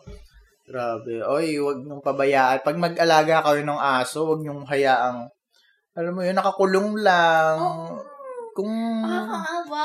Kung sa tingin nyo, kung mag-aalaga kayo ng aso at wala kayong space or balak nyo lang itali at ikulong, wag na kayo. Wag nyo nang try mag-alaga. Mm-mm. Ayun. Hindi sila, hindi sila, wag nyo gamitin yung aso as, as an instrument para lang hindi masayang yung pinag, ano nyo, yung kinainan nyo, mga natira yung pagkain Oo. huwag nyo silang gamitin as ah, signal para mag merong intruder kasi pamilya aso, 'di ba? Kaya tawag na companion. Oo. Ayan. May mga politikong mas deserve pa talaga nating yung merong mga asong mas deserve pa natin kaysa sa mga politikong nandyan. Diyos ko. Ayoko na lang magsabi kung sino-sino Oo. yon pero may mga aso sa politika na hindi din natin deserve. yun yung mga kailangan ay ano eh. Ay! Yung isa- Terror me. yung mga tuta na yan eh. Nanggigigil talaga ako eh. Mamimit. Ito, yung isa pang dahilan is attention-seeking dogs are always keen to get your attention. When they lack physical exercise or feel nervous, they may need even more of your attention and may sometimes they may do different tricks to get you to notice them. So, Mm. ayun, nagsisik lang sila attention. Hindi na ganun-ganun pa Uh, nila. paano ginagana-gana? Ay, ganun. At umaalulong Ah, sila kasi gusto nila mapansin mo sila. So, ayun, ito nga, number six, success and excitement. Ayun, umaalulong din sila kapag may nararamdaman na kasiyahan and everything. Ay, ito, yung number seven, medical issue. Something could be physically wrong and or and Ah, or, he or she could be suffering from internal pain. Um, So, ayun, kapag umalulong yung aso nyo without without something. Oo naman, ikaw nga, di ba? Pag nasaktan ka, ano sasabihin mo? Umaalulong ka, di ba? di ba sabi, mo, ouch! Di ba? So, yung pag-alulong ng aso is Ah. This allergy. Oo, it means na may something wrong with their bodies. Lalo na yun, di ba pag may mga nasasagasa ang aso, parang Mm, di ba? umiiyak sila, ganyan. Oo. So, eto, number eight naman is upset or irrita- irritation. For some dogs, music, especially instrument like the mouth organ, is an irritating noise. Oo. And if they've been hearing it consistently, it may trigger a howl. True. So, mm So, di ba nakakapanood tayo ng video na merong nag nag-instrument tapos umaalong yung aso. So, Hindi pala kumakanta. ibig sabihin, oo nga, hin- parang nag-react sila na ang sakit na sa tenga, ganyan. Stop it, bitch! Ganyan. Number nine, high-pitched noises or sounds. Or, ato, number nine, high-pitched noises or sounds. Some specific high-pitched sounds can trigger howls. Some examples include an ambulance or fire trucks, sirens, and some musical instruments. Tsaka yung pagbagong taon, nagwawala yung mga aso. Eh, kasi nga, masya- masakit sa tenga. Di mga Oo. ilang ilang beses na tal- mas matalas yung pang-amoy at pangdinig ng aso kaysa sa human. So, ano, kailangan natin silang alagaan when nagpapaputok tayo. Ay! yung mga aso. Oo. Ayan. Pero feeling ko mas ma, ano yung pusa sa kanila. Mas? Mas makaramdam. Ano yun? Mas, mas mataas yung chance na Basta mas maano sila, mas mas sensitive. mas sensitive ba sila. Kaya lang, yung pusa kasi mas, parang feel ko ah, mas alam nila yung dapat gawin kapag ano, mas brainy sila ng very light. Oo naman. May yung, ano ba yun? Hindi ko alam kung alam mo yung, yung before mag-earthquake, 15 minutes. Mm. Hmm. Before mag-earthquake, 15 minutes, ah magre-react na sila. Mm. Parang Ganun magiging, sila ka ano. parang hindi na sila napapalagay, ganyan. Mm. Ganun pala yun. Yeah. Okay, are we done? Ah, Dito sa number Number 7. seven. Ang tagal na to ha, Diyos ko. okay, okay na ba tayo sa last? Oo, oo, diba? okay na. Ayan. So, ano, ang next ko naman is pamahiin sa kasal. So, eto, yung mga pamahiin sa kasal, ah, nakakuha ako ng sampung mga pamahiin. Ah, paulit-ulit. So, ito- Siyempre, hindi ko i-claim to. Nakuha ko to sa, ano, sa book ni ni Nanny Santa Romana, Oh. ang Don't Take a Bath on Friday. So, itong book na to is about sa mga iba't ibang pamahiin din ng Pinoy. Okay. Ayan. Wow, sampo. Oo. Sa una, sabi dito, huwag magsukob sa taon or sukob sa kasal. Ano yung may pagkakaintindi mo sa sukob? Yung sabay, Oo. Oo, yun. sabay silang ikakasal. Oo, di ba nag, ano nga, nagkaroon ng pelikula doon na sila ay ay nila sa... Ibang sukob pala yung room sa karupa may kinto. Hindi. Bakit parang... ah? Di ba meron doon yung parody nila Chris, ni Chris Aquino sa ni Claudine? Alam na kalimutan ko na. Oo. Kasi medyo matagal na nga rin yung movie na yun. Na ang mangyayari, si Chris Aquino dun sa movie, mayaman siya. Mm. Tapos ito si, ano, si Claudine, parang opposite. Tapos ayun nga, hindi nila alam ata na, ay, spoiler alert! na magkapatid sila. Basta may ganon. Oo, something like that. Tapos ayun, nagka, nagkaroon ng, yung parang multo dun sa, ano, para isa-isa pinapatay yung, yung something, someone sa buhay nila. Sila. oo. Parang ganun. Ayan. May pa-movie review Oo, ah. di ba? Pero wala akong kwenta mag, mag- ano, review. So, eto, sukob sa kasal, ang isa sa pinakamadalas kong narinig sa isang pamilya. Sobrang binas. Lalo na kapag ang magkakapatid ay halos sabay na nagplano magpakasal. Ayon sa mga matatanda, hindi pwedeng magsukob sa taon ang pagpapakasal na magkakapatid. Lalo namang hindi dapat mag-double wedding.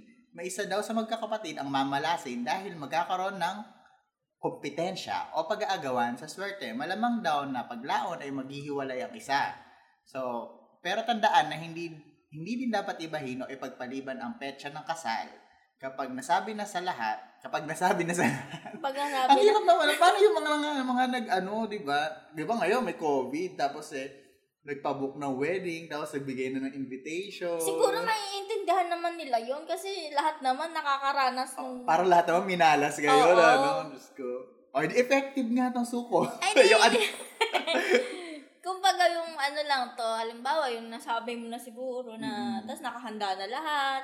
Yun Eh, lang. di ba may mga ganun kahit Oo. hindi naman sa kasal? Oo. Tapos, ito pa. Ibig sabihin daw nito, yung pagpapaliban nga daw ng kasal or pag-iba ng date is parang iniiwasan mo din yung swerte, ganyan. Di ba? Ganun. May mga ganun pala mga pamahiin sa kasal. Ano yung sa taon lang yan? Or pwedeng sa... Sa, sa date, halimbawa, may inassign ka na date na, oh, dito ako magpapakasal, tapos sinabi mo na sa kanila, tapos biglang nagbago. So, ayun, malas daw yun. Para kang, Mm. Ay, hindi yung ano, halimbawa, um, yung sukob na yon ah, sa loob ng isang taon lang or sa loob ng isang taon, yun ang pagkakaalam ko. bawal sa isang taon? Oo, na para magkasabay sila or ano. Ah, okay. Basta bawal sa isang taon ang magkapatid kasi sukob nga. daw. Suro, parang... Diba?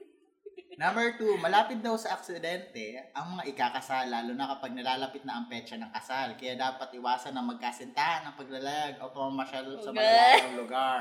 Pagay. Alright.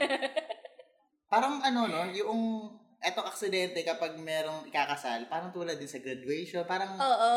before Prone. magka- bu- before mangyari yung isang magandang bagay or big thing, big event sa buhay mo is kailangan mong mag-ingat kasi nga kinokontradict nun, di ba, masaya, sobrang lungkot. Eh, eto, achievement to eh. Kaya parang May binaha- sobrang... oo, binabalanse ng earth. may Kaya pa-universe. ma-aksidente ka, ganyan. So, Pero ayun. parang totoo, no? Actually, di ba nga, nakikinig ako last time sa Crepsilog sa mga listener story. Tapos, ayun nga, graduate na lang. Tapos, madadeds pa. Mm-mm. So, May ganun ayun. akong kilala yung tita ko. Ikakasal na sila kinabukasan, tapos nagano sila sa bundok. Mm-mm. Eh, di ba yung bundok sa atin dito, yung mahirap akitin ng ano. Oo. Tapos, na-aksidente yung sinasakyan nilang, ano, nalaglag Hindi. sila sa bangin. Hindi naman sila namatay, pero yung... Pero yung aksidente, syempre. Oo. no? Kaya siguro, kung sa bagay, ah, ako, para sa akin, ah, you only live once, di ba? So, kung mangyayari, mangyayari. Parang hindi mo naman kasi ganun ka, ano. Nakakatakot naman. Talaga, ikaw, alambawa, ikakasal ka tapos paglilibot ka na. Siguro ako hindi, sa totoo lang. Diyos ko. Kasi parang medyo naniniwala din ako ng very light. Kasi parang totoo. sabi nga nila, ano, okay na daw na na mag-ingat, wala naman daw mawawala. Kung Mm. maniniwala ng dun sa, ano, sa pamahiin. So, ito, number three. Malas ang magkita ang groom and bride na suot ang damit na pangkasal nito. Oh, Ay, bakit? Oh, hindi rin hindi rin dapat makita ang magkasintahan bago ang araw ng kasal lalo na ilang oras bago ang mismong seremonya. Parang dinadaya daw ang pagsilip sa kinabukasan ng mag-asawa kaya iiwas ang swerte. Kasama na dito ang pagpapakuha ng litrato ilang araw bago ang araw ng kasal. Hmm. Hindi ko alam yung Si ano. Tony, yung kasal ni Tony. Eh, di ba Nagkita nag, sila. nag-prenup sila, di ba? Mm. Di ba nag-prenup yung mga ikakasal? Mm-mm. Pero Ay, malayo ilang yun. araw. Oh, Oo. ilang araw. Eh, si, si Tony, na, napanood ko yung kasal niya. Kasama niya po yung jowa niya. Mm. Oh, di. Kaya nga, saka, di ba, nandito tayo sa industry ng photo and video. Mm-mm. makikita mo talaga na bago ikasal yung groom and bride, nagkikita sila to, ano, para may Usap. bibigay or Mm. yung sinasabi nilang post-nap pictorial, nangyayari talaga bago yung, bago yung ah, ceremony. Kasi, after ng ceremony, yung mga groom and bride kasi, haggard na yan. So, ang ginagawa ng mga photographer, videographers, ah, kinukunan na nila sila, na sila na magkasama Mm. before before pa yung ceremony before nga nasa church sila ganyan. Pero ito, itong part na to si may yung yung kala John Lloyd and Bea, yung pinakahuling ano ng One More Chance. Oh. 'Di ba nakita sila doon bago sila, bago sila magpakasal? Mm. Ayun. So parang minalas nga sila no, naging kaleche-leche yung marriage Kasi nila. nasa movie. Oo, kasi yun yung sabi noong writer and the director. At the number four, May dalang malas ang pagsusukat ng damit pang kasal ng babae bago ang araw ng kasal. Hindi daw matutuloy ang kasal kapag ginawa ito. Pwede itong isukat kung hindi pa ito kompleto o tuluyang yari na. Kailangan daw kasi maniwala ang babae na ang pagpapakasal ang kukumpleto sa kanyang kaligayahan. Oh, may ganun pala. Ang ginagawa ng iba ay magtitira ng maliit na bagay na tatahiin sa wedding Oh, ganun pala yun, wedding gown. Isang Mm. araw bago ang araw ng kasal para maging sinyalis na pagkakompleto ng damit tulad ng pagiging kompleto ng buhay ng babae. Oh, ngayon lang ako nalinawan dito. Ano ba yung original na pagkakaalam mo dyan? Yung kahit, kahit ano, um, isu, isusukat niya, kahit hindi pa tapos bawal daw. Oo, ako ang alam ko, yun nga, ang alam ko din, yung bawal mo talaga isukat yung wedding gown. Ngayon pala may ganitong part na Mm. kailangan may wala pang parte dun sa wedding gown mo. Ganun pala yun. Oo. Kumbaga, dun lang tatahiin kapag araw na nung kasal mo. Kaya nagtataka ako kasi pag kami nagpapatahi namin ng ano, ng wedding gown, sinusukat niya tapos parang ako, parang, bakit na Mama- sinusukat? Ano oo, ma- mamalasin ka. Oo. Di ba kayo, yung Taylor Ah. Swift? yung Taylor Swift yun, di ba? Nakaka- Kasi nga, ano mga sikat na artista yung mga Wow. nagkakaano sa, yun eh, no? Sila. Uy, don't mention. Ah, Oo, bawal ano. We're so anonymous. Oo. Don't mention it. Ah. so, ayun. At least naliwa, nalinawan tayo dito. Mm. Kaya siguro yung kapag kayong andun na sa, di ba magpe-preps, Mm-mm. yung ano, yung, alam mo, pag sinukat, yung may tatahiin pa. yung, Ah, Oo, may mga ganun pala. So, hindi natin napapansin yun, pero may ganun palang mga Mm-mm. pangyayari. Oh, ayun. Di ba nalang? Galing. Ah, panglima, malas ang pagsusuot ng perlas na alahas ng babaeng ikakasal.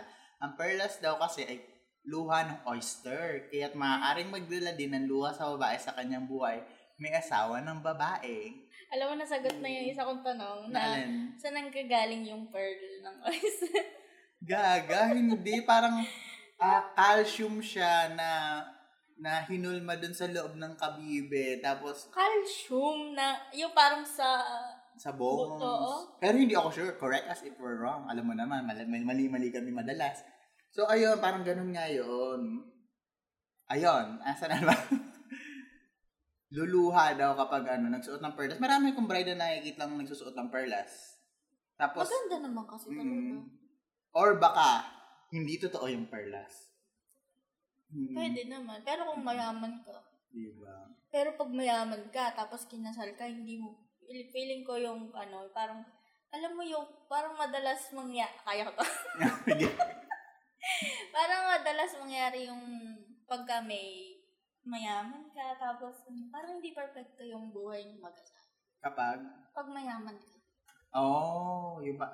Sa tingin ko kasi dahil busy yung parehong mag-asawa, ganyan. Mm. Parang wala namang perfect yung relationship or marriage din naman talaga yun.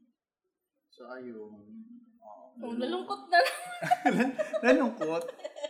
Magsuot kayong perlas kasi paluluhain ng groom yung perlas nyo. Yung, oo, ibubukay mga kabibe, kukuni yung perlas. Tapos, Naalala ko yung kwentuhan natin sa ano. alin? Sa ano yun, sa isang cafe dito. Oo, ano yun? Ano yung Yung pinagkwentuhan natin? Kabibe, at saka yung ano, ano yun? Yung the fisherman. Tikya. Tikya. Ang baboy mo na naman, ayan. So, ayan, move on na nga tayo kasi doon. Ah. eh. Number six, dapat maging maingat ang mga ikakasal sa araw ng kasal. So, parang yung kanina lang, ano. So, ito daw yung mga Parang dapat lang naman. bawal na galaw. Ay, may Ay, bawal ito. ka na? Hindi ba? bawal, bawat galaw. Kasi Ah. daw, tanga magbasa. bawal galaw yata ay may kaaki- kaakibat na malas o swerte. Ayon sa mga pamahiin, ay, kaya ko na, ayon sa mga pamahiin sa kasal na mga ito. Parang hindi tama yung pagkakabuo ng sentence. Bahala ka na. Oh, kapag naunang maupo ang lalaki bago ang babae sa wedding ceremony at sa reception, magiging under desire o sudu- sunod-sunurang kay miss ang lalaki. Oh. Kapag naunang umaupo yung lalaki. Mm-mm. Mm-hmm. Ah, number two, kapag nahulog ang singsing, belo, or are. Ano? Pa- Aras. Ar, ah, ba't kasi are nakalagay? Aras o coins. Habang kinakasal, mababalot ng lungkot ang buhay ng mag-asawa. Grabe, ang dahil. Hmm? Diyos ko, ikaw ba na mahulugan ng singsing? Tapos ilang libo yun? Malas talaga yun. Oh, pangatlo, dapat mauna dumating sa simbahan ang lalaki para swertihin ang kanilang buhay mag-asawa. Ah, number four, dapat naman daw takpan ng Teka, may nauuna bang bride kasi? minsan. Tapos, nag stay lang sila sa car. Ay, ganun. Ano Mm-mm. ba yan? Tsaka naman. Oo. Kasi na-aksidente na nga yung lalaki. Mm-mm. Tapos, hindi pala, o kaya hindi pala gusto talaga ng la- lalaki magpakasal. Runaway. Grabe naman. Bakit, bakit kailangan maghiwalay sa oras ng kasalan, no? Nawiwirdohan Baka lang kasi ako. ano, yun na yung point na, eto na yung, yun, mag, realize nila na, eto na yung huling oras mo para mag-desisyon. Diyos ko, yung ilang milyon na ginastos mo doon, hindi pa ba realization, shit, parang hindi ko dapat gastos yung isang milyon para dito sa kasal na to. Hindi ko din, wala nang valid reason. Hindi ko, hindi ko din sure. Oo. Kung meron kayong mga alam na istorya na ganyan, di ba? Oo, parang gusto Kwento ko niyo din. sa amin. Oo, gusto ko malaman Kung may din mga yung reason totoong nila. pangyayari. Kasi ang nababalitaan ko, ah nagpabook na sa atin, tapos mababalitaan natin, May iba. cancel na pala yung kasal. Oo, ika-cancel na, tapos naghiwalay na sila. Ayan. So, parang hindi pa rin, prone pa rin sa paghihiwalay talaga, no? Kapag, kapag, kahit ikakasal ka na, kahit nagpabook ka na, kahit meron na kayong pa-reception, ganyan. Saka, kung hindi talaga para sa'yo at ramdam mong parang hindi naman talaga, or hindi nyo talaga bet yung isa't isa, diba? Ang sakit, no? Maghiwalay na kayo. Huwag nyo nang paabutin sa... Kasal. Yung, Kasal, oo. Ngayong walang ano sa Pag Pilipinas. nagda-doubt ka na na, ano na, sure ka ba? Mm-mm. O, hindi ka sigurado talaga. Mm-mm. Well, saka mahirap yung annulment Oo. dito sa Pilipinas. Yan, hindi tulad sa ibang bansa na saglit lang. We're, ano, we're separated. So, ayun. Saka magastos. Diyos ko. Maging single na lang kayo habang buhay. Grabe nga Oo. naman. Ah, last is, swerte naman kapag may aksidenteng nabasag na pinggan sa reception ng kasal. Ay, gusto ko sa mag- Swerte, bakit? mag- Iyahagis ko yung mga... Oo, magbabasag ka, no? So, dapat pala, yun yung maging goal natin kapag a-attend tayo ng kasal, magbasag tayo ng mga gamit-gamit nila, mga pinggan. O, ayun daw yung mga dapat... Bakit? Ha? Bakit swerte? Hindi ko rin alam. Wala nakalagay dito eh. Kasi daw sila yung magbabayad, yung nakabasag. Hindi daw sagutin ng ano, Ah, Bride and swerte groom, yun. charot. So, ayun yung mga dapat na gawing pag-iingat sa araw ng kasal. Hmm. So, ito, ito na yung number seven para dun sa mga pamahiin sa kasal. Gusto ko yung bawat at, bawat Merong pang ano. may segments na bawat segment na may branches. Taret. At uh, susunod, dapat mayroong wedding toast sa reception ng kasal para sa mag-asawa. Oo naman. Oo. Ang tunog ng pagkalampag ng baso at pagsigaw ng mabuhay ang bagong kasal ay magtataboy ng masasamang espiritu. Ay, Oo ganon? naman. Sa tingin ko naman, di ba nga pag New Year, tuloy sigaw tayo, Happy New Year! Parang, May putukan. oh, ah? Diyos ko. Kaya sabi nila, pag malakas daw yung putok, ano daw? Mabubunti. Hindi! mas, mata- mas malayo yung talsik. Charot! ano ba yan?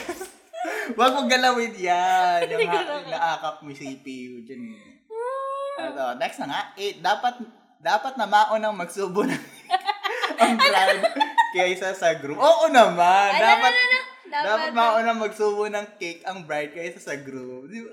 Di ba? Hindi ko ma-absorb. Oo na talaga. Teka lang. Hindi ko ma-absorb. Ang, ito Oh, na bang sahin? mauna, Na magsubo bride. ng cake ang bride kaysa dapat kay siya yung groom. una kumain. Oo. Ah. Diba? Pero naman naisip. Ang wedding cake ay simbolo ng fertility. Kung hindi ay magkakaroon ng komplikasyon o problema sa pagdadalang tao. Pero kapag nataon naman sa araw ng kasal, ang buwan ng dalaw ng babaeng kakasal, sila ay magkakaroon ng maraming anak. Ay, so, so, ma- swerte, swerte palang matagasan ka sa wedding gown mo, no? Talaga? Or hindi, kasi nga maraming anak eh, di ba? Baka yung ibang tao gusto isa lang, dalawa lang. Pero ayun nga, una daw, una daw ano, susubo ang mga girls. Oo naman! Siyempre, ano muna. Oo. Ladies first. Ladies first, subuan na to! Chara. Tapos Eh, diba, susunod, ang sabi naman nila yung naririnig ko, yung pag kumakain, eh, yung pagsusubuan mo yung partner mo, kailangan malaki. Kasi Oo. ganun daw yung, ganun daw kalaki yung, pagmamahal. pagmamahal. Oo. Ha? Kala mo ah. Diba? May mga baon. so ayun. Subuan na. Pakiyaring sumubo nung bride, sisisi naman si groom. Kukunin niya mga perlas sa silanganan. Tsara. Okay. Okay. Sa cake. Ito na, pang siyam na doon sa mga pamahiin ng kasal. Hindi dapat magregalo ng kutsilyo ah, o anumang matalas na bagay. Mamalasin ang mag-asawa at mamamatay ang pag-iibigan nila. Or, Ah, may mga ganun pala, no? yung pakachilyo. May alam ka, yung ano, di ba, ah, handkerchief. Hindi ka pwede magregalo nun. Bakit? Kasi sign yun na ma- ah, giging malungkot siya, ganyan. Ah, basta yung may Pagpunas ng mga ano. luha. Siguro may kinalaman sa mga bagay na nakakasakit. Halimbawa, chainsaw, ganyan. O kaya, lagari, huwag mong lalagay. High stick. Ice pick, oo. O huwag kayong... Ano ba yung tumutunog? Yung patayin ko lang electric ba? Sige, magsalita ka muna dyan. Ayun. Ayun. Alam mo, hindi pa rin ako maka, ano, maka-get over. Kasi iba yung pagkakaalam ko dun sa, ano na yun, sa cake na yan. Wala ka na ba idagdag? Ito na ako ulit. Mm. Number 10. Dapat mag-alay ng itlog kay Santa Clara ang mga ikakasal Itlog? para hindi umulan sa araw ng kasal. Oh, lalo na kung garden o beach wedding ito. Hindi ba? Pero ang isang paniniwala naman, kapag umulan habang kinakasal, magiging swerte ang buhay ng mag-asawa. Higit sa lahat, kapag marami daw ang handang pagkain sa reception, marami din ang swerteng matatamasa ng mag-asawa sa kanilang buhay pamilya. Awawa naman yung mahihirap. Oo, no? Oo. Ay, yun, malas na nga sila. Tapos, Oh. Aya, eh paano nga kung nagsimula lang sila sa ganun, tapos lumiyumaman Mm. sila. eh, alam mo, hindi Oo. ako sang-ayon dun sa paggastos sa kasal. Yung paggastos na maluho sa kasal. Kasi, di ba, Paano luho? duho, ma, yung talagang sobrang bonggang-bongga yung paggastos. Dahil yung gown mo, sobrang mahal, pagkain mo, tapos yung reception mo. Okay lang kung kaya. Pero kasi, ang nangyayari, yung mga, yung mga mag-asawa ngayon, mas pinaghahandaan nila yung kasal kaysa yung pinaghahandaan nila yung the life Married after the ceremony chuchu, di ba? Sana Mm. dun, sana mas maging wise tayo pagdating dun. Malay mo naman, Mm. napaghandaan na din nila yun. Eh, siguro, baka ano, hindi naman sila abot doon kung hindi hindi sila Mm-mm. financially and financially prepared. Prepared? prepared. Ayun. Ayan, natapos na tayo sa mga pamahiin sa kasal. Ano, what is your conclusion about this? Yes. Ayoko nang ikasal. Di ba? Hindi, Ano? joke lang. Di ba? Ang nakakatakot kasi sa kasal, minsan yung, pag, pag di ka sure sa, co- sa Mm. commitment or gusto mo siya, pero hindi yung, Hindi, hindi Yung pang asawahan idea. level or pang matagal. oo. Ikaw, Benji, paano kung, alimbawa, meron kang long-term jowa, Partner. tapos nag, nag-propose siya sa'yo, pero hindi ka ready, anong, paano yung approach yung gagawin mo? Oh. Feeling ko, mag-yes pa din ako. Huh? Kasi ano pa lang ngayon, fiancé levels, di ba? Pero parang niready mo na siya na oo ka na. Hmm. Ah, Eh, ala eh, ako, ganun ako, very submissive ako pagdating doon. Ano naman? Parang, isasakripisyo ko yung, yung So, sarili ko. magpapakasal ka from sa that. kanya? Oo, ganun. Kahit ayaw mo? Oo. Kasi sabi mo, matagal na, di ba? Gano'n ba katagal yung matagal? Eh, kasi 11 hindi years, ka 10. ready. Oo, eh, siguro, ganyan. Five. Five lang, ganyan. Sa Tingin ko, oo. Unless meron talagang dahilan na hindi ko dapat, na hindi dapat ako magpakasal. Kasi, di ba sabi nga nila, Paano kung ganito? Hmm. Um, bago siya mag-propose, may ginawa siyang hindi maganda before yung day na yon. Ay, ay, gago. Tapos nalaman mo, tapos nag-propose siya sa'yo. Ay, ayun. Isang, oh, oh naman, mala, mabigat na dahilan yan para tanggihan mo. O, di ba? Ano, anong dahilan yun? Ay, wa- Halimbawa, nag-ano lang siya ng before siya mag-propose, before siya mag, mag um, kumbaga, sumumpa sa'yo sa harapan mo, parang gusto muna niyang gumawa ng isang bagay na gusto niya. eh, kung ano pinagpaalam niya, di ba? Why Di not? ba, makipag-ano siyang, ano? Hmm, kung sinabi niya, kung nagpaalam siya, Okay lang sa'yo yun? hmm, basta, di ba consent nga? As long as pumayag ka dun sa tinanong nung partner mo at pumayag ka, so, kasalanan mo yung magagalit ka kasi hindi pa lalabag pala sa loob mo yung pagsang-ayo. Kaya yung makikipag ano nga siya. Basta nga, pinagpa, nagpaalam. Basta nagpaalam, go-go ka lang. Oo, push. Talaga? Oh my Eh, God. paano kung na-request sa'yo yun ng jowa mo? Kasi, last na yun eh. At least naging honest siya sa'yo. Kasi Ay, naman ganun. ginawa niya sa'yo yun nang hindi mo alam. Tapos, Hindi mo mararamdaman na parang, bakit kailangan mo pa ng iba? Mm. Eh, andito naman Eh, siguro mararamdaman. Pero, pag tingnan natin, update kita pag dumating yan sa point ko. ha? Ang okay. daming tanong. Sige na nga. Ito, number nine. Dining pamahiin. O, di ba? Pa- Dining. pamahiin naman to about sa mga Dining. sa Dinner? pagkain. Dinner lang? Pag dining agad. Dinner. Ay, ano ba? Sige, lunching, pamahiin. Ayan. O, breakfasting, pamahiin. O, eto na, yung mga pamahiin kapag kumakain tayo. Kung mauunang umalis, kailangang ikutin ang plato ng mga hindi pa tapos kumain para hindi mapahama. Eh, paano Ginagawa kung niya? kumakain pa yung ano? Yun nga, iikutin mo nga yung plato. Paano iikutin? I- iikutin mo yung plato ang kinakain mo. Tatlong beses Yung ata. kinakainan mo? Oo, kinakainan mo. Para ibig sabihin, U-turn. Hindi. Masahin Oo. ulit. ano? Kung mauuna ang umalis, kailangan ikutin ang plato ng mga hindi pa tapos. Oh, hindi pa kumain. tuma Oo, hindi pa tapos kumain. Kasi kumaga yung mga naiwan mong kumakain pa, sila yung mag-iikot ng plato, hindi ikaw. Akala ko iikutin mo lahat ng plato. Ang hassle, no? Bakit nalalate na ako? Eh, anak, ikutin mo yung mga plato namin. Ang hassle, layo. Kung mauuna ang umalis, Mm. kailangan ikutin ng plato ng mga hindi pa tapos kumain para hindi mapahamak. Oo nga. Ka- Alam mo, ikaw umalis ka. Ako yung sa part ko, ako yung mag-iikot ng plato ko. Punyeta. Ang Oh, mali-mali yung ano. Mali lang yung pagkakaintindi mo. Huwag kang ano dyan. Next! O di ba, from Tagalog to English. Drop utensils announce the arrival of visitor. A fork means it'll be a man, while a spoon indicates that a woman is coming to see you. hindi ko na yung ibig sabihin nun, kapag daw yung fork, ku- kutsara, Ay, tinidor, malaglag. malaglag, Oo. it's a man. Oo. Kapag daw babae naman, ay pag kutsara ng babae, Mm-mm. kaya daw nila, kaya daw pork pag lalaki kasi yung yung ta- yung tulis noong mga pork, Mm. di ba pa, parang ano? Oo, apat na. ano. Alam niyo na may itsura ng pork, di ba? Shit. Ay, yung may Yung apat patusok. na ano. kasi yun nga sa lalaki daw kasi may tuso. Yun, kaya naman daw spoon kasi nga yung tiyan ng babae kapag buntis, Ah, na ganon. concave. Kaya Ang naman ako girl. naman, ah. ang intindi ko dyan dati nung una, kung bakit pinagkamalan kong tinidor yung babae kasi meron siyang buhok. Mm-mm.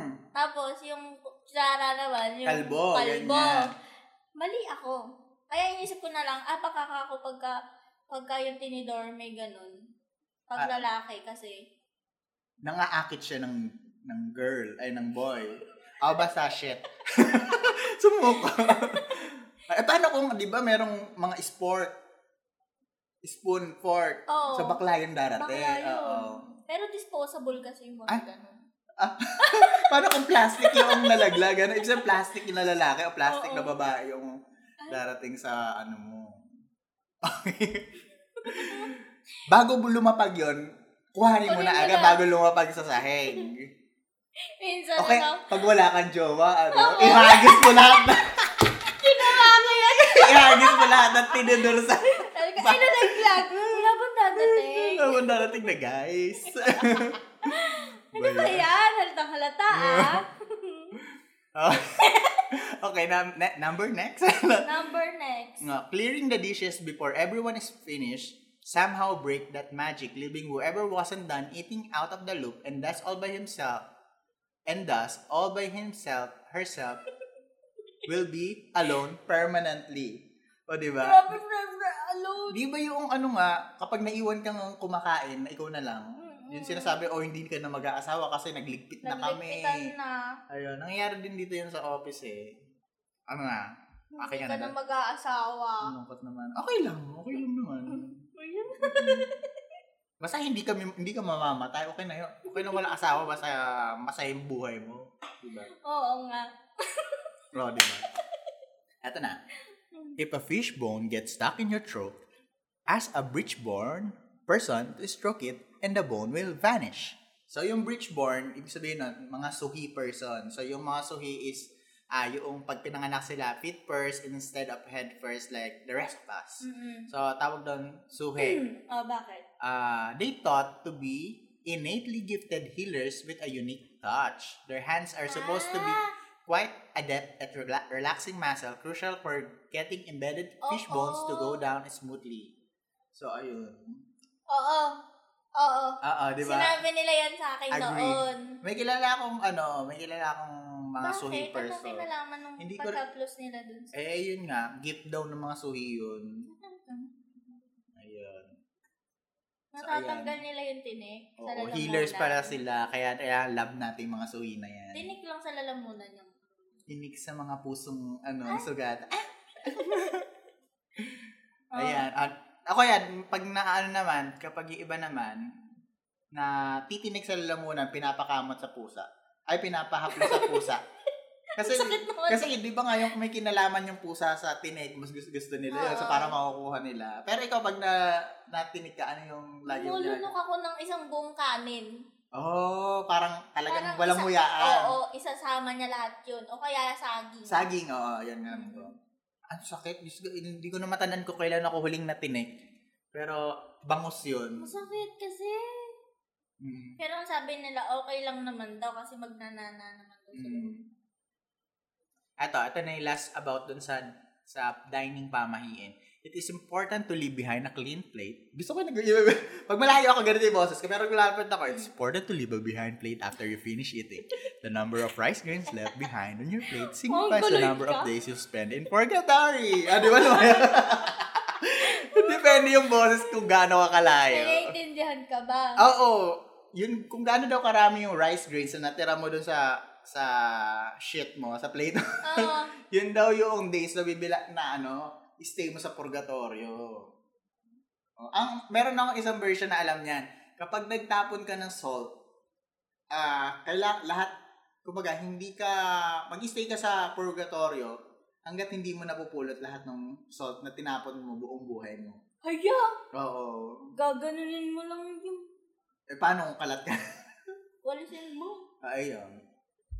Meron pang isa yung ano, wala dyan. Alin? Yung pag lumipat ka ng ibang lamesa. Ay, may ganun ba? Hindi ko alam yan. yung makakapag-asawa ka daw ulit. Oh! Ah, sa may ibang table dito. Lipat-lipat Oo, din ang ganun table. yun. Pagwitan. Sabi, Ay, nakakailang lipat ka na ha? Ganun yun. Pag-iibang asawa ka na naman. Oo. Oh. Ha? Di ba time time? Charot. Sino tayo mukha? Oo. Oo nga, no? Ah, next. Next is, um, ano na, nasa na? Number 10 na tayo. Ayan. Ito, Diyos ko, pamahiin sa gabi, panaginip at Ay, pagtulog. oh my God, gusto ko yan. So, I'm just... ah, Diba? So, ito, ito na yung mga panahi, pamahiin. So, una, iwasan ang pag-ulit ng iyong panaginip sa pamagitan ng pagbaligtad ng iyong unan. Punan. Oo. Halimbawa, may nanaginip ka ng masama. Para hindi mo daw mapanaginipan yun, ibabaliktad mo yung unan Eh, Ako yung mo. bumabaligtad eh. Okay. so, ayun daw. Oh, next is, laging matulog na nakaharap sa silangan, kundi ikaw ay magkakaroon ng magandang kinabukasan. Oh, may ganun pa Paano pala. ko malalaman? Yun Ikaw nga ang pas eh. ako. Alimbawa, nandito ako ngayon sa harap ng computer. Hindi ko nga alam kung nasa north ba ako nakaharap, east, west, Kasi yung silangan, kung saan nagra-rise oo, o nagsaset. doon nagra-rise. Yung... Yung sun. Ay! Ano ba ah, yan? Doon nag-only rise. Oo, okay. kasi diba sunrise? Mm. From the silangan. Only rise, sige. Parlas ng silanganan. Oo. Oo. Diba? The Philippines is the... Talaga? Pilipino ka ba? Ano yun? Charot! Okay. Ano? Nakakasawa na rin maging Pilipino eh, sa mga news na nangyayari dito eh. Ewan ko ba? Lipat Ah, na. next is kung tinutulugan ng isang ta ng isang tao ang kanyang mga libro, siya ay magiging palatandain. Ito yung halimbawa may review review eh, di ba? Pa- Totoo Ilalagay ba mo yan? yung reviewer or book mo dun sa ilalim ng unan mo para mag-stay daw dun sa utak mo yung mga scammer lie. Scammer. Na-experience mo yan? Yung, oo, noong time na ano, hindi ako nakapag-review. Parang kung ano na yung last resort ko na. Ganon! Diyos ko po! Last resort na kailangan ko ng ano, himala para... Nilagay mo sa mag-stay. ilalim ng unan mo. Mm. Wala, Effective ba? bagsak pa din. kailangan pala talaga. Nilagay ko lang kasi hindi ko naman alam kailangan palang basahin yun. Akala ko na automatic. Di ba kasi ma'am kay Doraemon, Mm. yung, yung tinapay nilalagay niya dun sa sa libro, tapos mape-paste yung laman ng libro dun sa tinapay, tapos kakainin mo, tapos nasa utak mo na. May episode na Wow. ganun yung Doraemon. Let's go. Meron din yung ano, yung mag, mag, magsusulat ka daw ng letra sa papel na maliliit lang, tapos kakainin mo siya. Ew. Oo, may napanood akong ganon. Babae siya, tapos ni, inahalo niya sa lugaw yung mga Oo. papel. Ay, oo, na parang napanood ko yun. Baka ano, placebo effect yun. Ano. Nangyari yung tinutulugan. Oo, nangyari sa akin yan. Mm-mm. Pero nagbabasa ako kasi inantok na ako. Ako rin, nangyari sa akin, Ano yun? tinulugan ko yung binabasa ko. Oo. Ganun Ganon. talaga, oo. Hindi dahil, hindi dahil gusto ko matandaan siya. Asan na ba tayo? Okay, last naman about dun sa, ano, sa pagtulog. Ay, hindi pala to last. Pagkatapos mag-aral sa gabi, ila... Ay, nabasa ko na to. Hindi pa. ito na nga, oh. Ayan na. Ay, ito, pagkatapos mag-aral sa gabi, ilagay ang librong iyong pinag-aralan. Ay, ito yung kanina. So, pareho lang yung pangalawa. Bakit ganun? Yung ano. So, yung isa, magiging Ah, okay, palatandain. Yung isa naman, ilagay yung pinag-aralan sa unan. Hmm. Ayan. Para daw manatili ang pinag-aralan sa iyong isip. Okay. Okay, ito yung next. Yung kapag gabi naman na, ito yung mga pamahiin. So, una is umiyak ka sa gabi upang ikay masaya sa kinabukasan. Wow! eh, Parang hindi naman sumasayo ng morning, nandun pa din. wa- Ayan. Siguro yung ibig sabihin na to, mas okay nang mag, maling, maging malungkot ka nga. Yung parang equilibrium na naman, Mm. balanse ng buhay, malungkot, masaya, parang ano, ah, karma. Tama ba karma? Yung bitch. Basta about, Sinasabi mo. about happiness and sadness. Kaya siguro dyan din yung ano, parang pagka malungkot ka ma- ngayon, mamaya hindi na. Oo. Kaya minsan natatakot tayo, ay, ang saya-saya ko Naging- ngayon. Oo, Baka pigilan mamaya, mo, ganyan. baka mamaya maging may mangyaring masama, ganyan. Alam mo, parang totoo nga yun eh. Actually, ano, kaya minsan ang ginagawa ko, kapag may nangyayari sa akin mabuti, maganda, kaya sabi ko na lang, ay, Neutral may, nang- lang. may nangyari siguro sa akin masama noong nakaraan. kaya siguro, ano, May sinasabi ko, nangyayari ngayon. ganun kayo dapat mag-isip. Maging pessimist kayo sa mga gandang bagay. Wow! Kasi kaya ang ganda ng advice ko, no? Ayan. Ano yung sunod? Iyak ka sa gabi. Pero huwag kayong iiyak sa gabi nang walang ano. Dahilan. ang hirap nun. Kailangan akong maiyak kasi parang masaya Oo. ako bukas. Oo. Maluluka ka nun. Baka maging masaya ka na talaga habang buhay. Ano? Pero saya na yung mangyari sa'yo. Okay, umiiyak ka Hmm. pag tumatawa. Mm. Ha? O kaya, ah, umiiyak ka habang nasasarap. habang nasasarap. Alam ko na ah. kung bakit umiiyak sa gabi. Bakit? Bakit? Ha? Ha?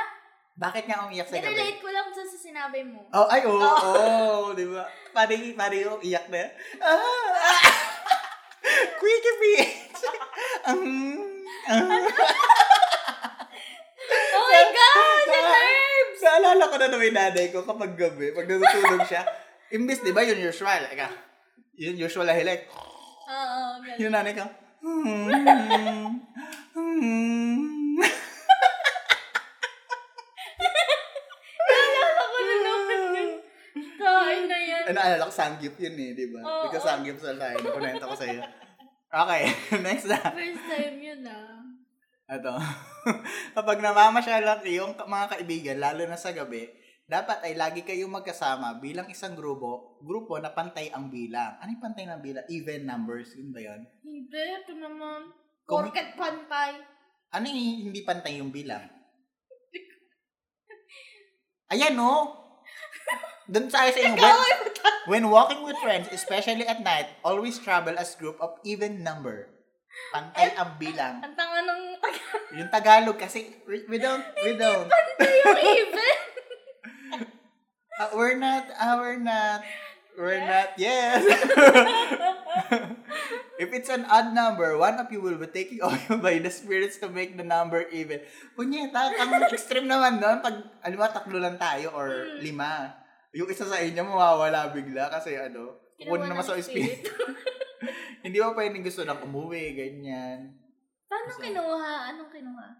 Kinuha na lang, gano'n yung Oo. parang nasa. Wala na. akong d- bracelet, Wala. ganun. Oh. Oo. Anong bracelet? Hindi na din sila makulit. Basta bigla na mag-vanish. Kukunin daw naman sa mga espirito. Ang hirap naman nung gano'ng kinakausap mo. Eh, wala ka na. Or baka sasabihin, ay, parang nung nakaraan magkakasama lang tayo, ngayon patay na si ganito. Nung pala, nung time na huli kayo magkakasama, seven pala kayo, no? tapos kinuha yung isa. Oh. Parang maging anim Oo, kayo. para maging anim lang kayo. Eh, paano kung... paano kung pito talaga kayo? Kailangan nang iwan yung isa. Oo, kailangan may magsakripisyo. Kaya kung pito kayo or odd numbers sa barkada, Hatiin nyo na lang. Oo. Ano natin? Eh, hindi ganun pa din. Hatiin nyo na Oo, lang Mag-solo siya. na lang isa. Huwag nyo na e-friend. Ah. Okay. Ah, next is, ang mga nalabhang damit ay dapat kuhanin mula sa sampayan sa gabi upang ang mga ito ay hindi kunin at, at isuot ng mga duwende. Ah. Oo, meron akong naririnig na ganyan. Mm-mm.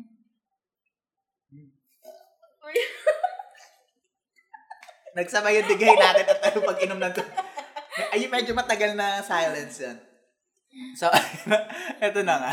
Yung sabing ganun, yung pag, alimbawa, yung sa babae, underwear. Pag iniwan sa labas, pag, pag iniwan sa labas yung underwear ng babae, parang gagalawin ng ano. Nung demonyo. Oo, tapos mabubuntis. Oo, yun din yung narinig ko. Pero ito, isusuot ng mga duwende, parang hindi naman kasya sa kanila. Ayan. so, Pero ayan. naniniwala ako sa duwende. naniniwala ka? Ako, hindi. For now. Kasi, ala, Ako din, hindi. Kasi parang wala pa akong na-encounter. eh. Oo, siguro Ah, yun pag nga, meron. siguro. Pero, ang saya siguro kung namuhay ka dun sa sa liblib na lugar, barrio, tapos yung Mm-mm. talagang punong-puno ng ah, superstitions, culture eme dun sa lugar na yon ano. Mas, mas, mas madalas na puro bata yung ano. Mm, natatakot dahil... Ay, kalaro ko si Dandan eh. Sino Si Dandan. Ako nga pala yung husband ninyo. Ako nga pala yung kaibigan ni Dandan. Yung may, ano, mabuting espiritu. Ganun na, no? ayoko ng ganong bata. Yung Oo. parang, ayan mo, nasa tabi mo. Ha? Yung gaganunin ka. Hello! Ako nga pala si Dandan. Si Dandan! si Dandan! At, tulog ng tao. Kasi naman. Galing-galing kaya ni Dandan. Mm-mm. Mm-mm. Doon sa mga pa-game night namin. Ano. Oo. kasi naman, di ka sumasali. Hindi ka binibigyan ng link, ano? Hindi. Sabi ko kasi, huwag niya nabigyan si Frenchie, tulog na yan. Mm. Charot. Patay na ako kasi Oo. pag gabi na. Pagpasensyahan niyo na. Oo. Kumakausap na siya ng mga sasamang espiritu at mga duwende. Sasama na ako. Matulog na tayo,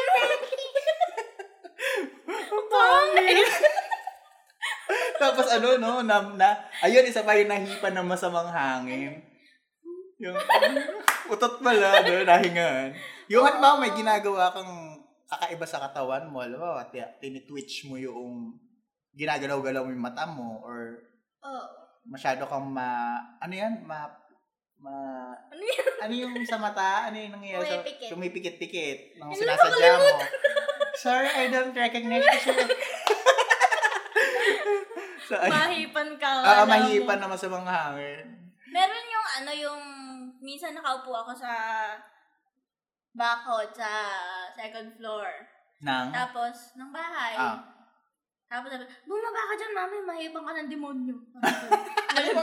Oo, oh, sabi ganun. kasi pag nahipan ka daw ng demonyo, pa, ah, Bigla maaari daw- maaksidenta ka, maaksidente ka. Oo, yung babaya, itulak ka dyan ng ano. Oo. Ganun. Ah, mahipan ng demonyo. Na demonyo ka. Na-demonyo ka gan. So, ayan. naku. Proceed na tayo sa number 11 is usog. Oh, usog, others call it balis or hinsuokan. is an affliction that causes the affected person a headache, stomach pain, fever, convulsion, and more severe pains or disease. Lalapit ako. This is often discussed in Filipino psychology. Usually, the victims of this are kids, but in some occasion, adults.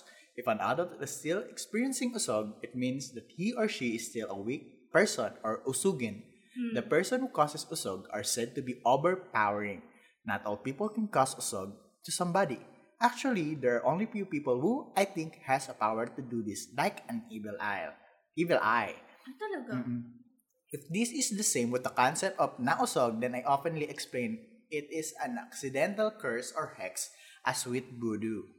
But oftentimes, the practitioner either is not aware that she or he can hex people, or she or he knows she or he can hex, Sharing. but is no control whether she or he does. Basta ang ibig sabihin dyan. Sumuko sa Sabihin English. mo yun. Yung Asan? may puwersa. Puwersa usog. Puwersa. Pero, siya nga pero usog.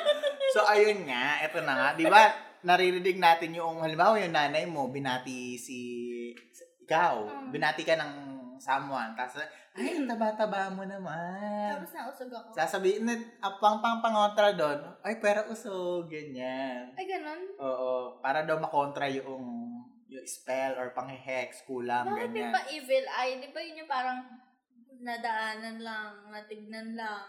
Hindi, wala. Ganun ba yun? Hindi ko alam.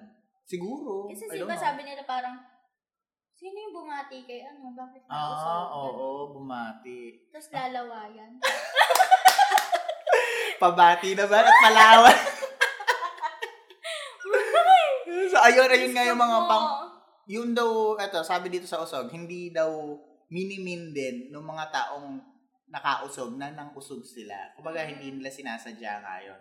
So, usually, para daw makontra yung usog is kailangan mo lawayan yung tao Kailangan Ayun. mo Pero- magpalaway. Palaway. Pero ayon dito sa na-research ko, they will tell you to dilaan mo ko or lick me or put saliva on me to avoid assault to the child you greeted. While doing so, he or she should say puera usog o puera barang. Oh, so, So, kung dinidilaan mo siya, hmm, pero usog. eh? Puwet! Pero Bakit usog. naman yung puwet? Parang ano, no? Ano ba yan? Meron madalas sa bata yan. Oo. So, ayun nga daw, dahilan nga daw to, overpowering or mahina ka kaysa dun sa isang tao, kaya ka niya Ganun ba nauusog. yung naramdaman ko kanina? Oo, baka nausog ka, no? Wala naman naglaway sa akin. Ay, shout out. Ang layo naman nun! Oo, May bakit- pa-shout out. Oo. Diyos ko. Sino kaya? Sino kaya yun? Diyos ko. Ah, Sino ba yung lagi na yun? ah, one? Gusto ko, okay. Anong, anong, ano yan? Okay, wag na natin. Let's not proceed there kasi baka magiging obvious masyado. Okay. So, yun nga yung nabati. Yun nga yung pag pag nabati ka. magbaba- gusto ko talaga yung nabati tawas sa palaway. Wait lang naman. ano na nga yun? Nasa na tayo? Saan ba ako nabubuhay? Ayan! Ito, number 12. Ay, bakit ganun? Asan? Ba't di mo binasa yan? Asan yung nap- ah, Ay, ano? Ito? Hindi, yung nasa taas. Ayun nga, yung paglaway pa rin tayo. Ibig Ah, sabihin ganun. na, oo, yung paglaway sa mga nausog. Pero sa tiyan May daw parabi dapat. finger wet to sa labas. Kadiri naman, didilaan mo gamit yung dila mo sa nausog. Yung iba nga, di ba, pinapahanap pa. Sino ba yung huling bumati sa'yo? Ganyan. Si ano, Roberto. Ay, ah, bumate yung nag-greet. Ganyan, Oo. hindi yung ano. Siyang tunay! hindi yung nag-touchy-touchy. Charot. Si ano, Bumate. Manang Biday. Manang Biday. Manang Biday. so, ayun. Ah, next na. Number 12. Para hindi ka daw gambalain ng mas mga espiritu kapag dadalaw sa liblib na lugar, magbaon ka daw ng luya. So, Oh, eto, Luya! yun daw, pangontra nga daw yun sa mas mga espiritu. Eto, ah merong isang article na si Carni- Carmina Villaruel habang ah, nagsushoot sila ng movie na sunod, ah nagsusuot siya ng red underwear para daw makapag makapag-drive away ng mga ghosts or masasamang espiritu. So, ayun Ano ba? kapag may mga ano, kapag may mga ang tawag doon. Wag- Natural lang yan, hindi mo ba naririnig yan pag umaga? May mga kumakaluskus kasi dito. Kailangan nang linisi aircon namin kasi gumagawa na siya ng sariling ingay, ganyan. Ano? Ganyan. Okay. Mm. Ah, so yun na nga, Mm. Ah, di ba? Yan. Ano yung, meron ka ba mga special ceremonies? Ceremonies kapag, Bakit? hindi, may mga ginagawa ka ba kapag pupunta ka sa isang lugar na hindi ka, hindi ka taga Pamilyar. doon o pamilyar? Mga liblib na lugar. Hmm. Liblib. Mm-mm. Paano Ano ceremony? Yung mga special mention, special- yung mga ginagawa, halimbawa, ito, si Carmina, nagdadala, nagdadala siya ng ginger. Wala kang ganon. Wala Nagsusuot, akong na, ganun. nagdadala ng rosaryo. Hindi yung mga ako katoliko, nagdala ng hindi. rosaryo. Oo nga pala, iba yung religion. Ah, ayun, wala, wala. Wala, Wala kang something talaga. Ano lang? Parang Prayers! Sarili ko lang. Ako lang to. Ikaw lang. Kung ano yung mangyari sa akin, edi kong madance. Alam mo kasi ako parang mas excited akong makaramdam or makakita Nang bago, ganyan. Ah, ng espiritu. yun. Espiritu ng alak, ganyan. Espiritu. Tapos, yung iba naman, eto, may isa pa yung kapag nasa unfamiliar place ka, tapos, ah, hindi mo ma- mapuntahan yung pinupuntahan mo, yung naliligaw pa. Babalik ka rin mo yung suot mo. No, yung damit mo. Para, Hindi ko ginawa yun. naligaw ka na ba? Oo. Nung bata ako, naligaw na ako.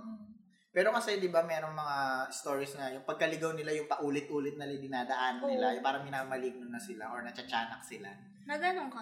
Hindi, hindi pa naman. Pero ayun, Baka kailangan daw balik rin, nag-iinip.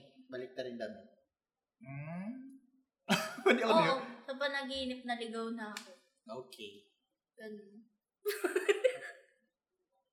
oh, number Ayan. So, yun, yun yung number 12 natin. Yung, 12. yung para hindi ka nga daw Alam ko bambalain. ganyan. Wala naman. Bakit? Ano ba? Kasi, hindi ko rin alam.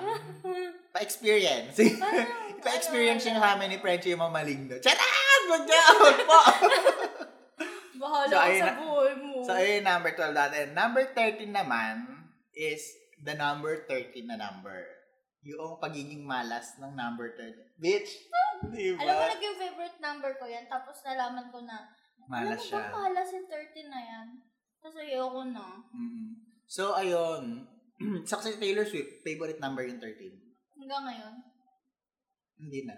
14 na. Ako kasi si Taylor. Taylor. Taylor. Taylor Lautner. Charot. So, some believe this is unlucky because one of those 13, Judas Iscariot, Iscariot Scar. was the betrayer of Jesus Christ. So, siya nga yung part- pang 13th disciple, di ba? Oo. Saka yung, saka yung ah, pagiging unlucky niya, nakuha din yun. Kasi nga, 13 sila dun sa lamesa nung Last Supper. Mm. So, so yun. Mm. Oh, ito pa isang reason kung bakit malas daw yung 13 ayon sa mga myths. Oh.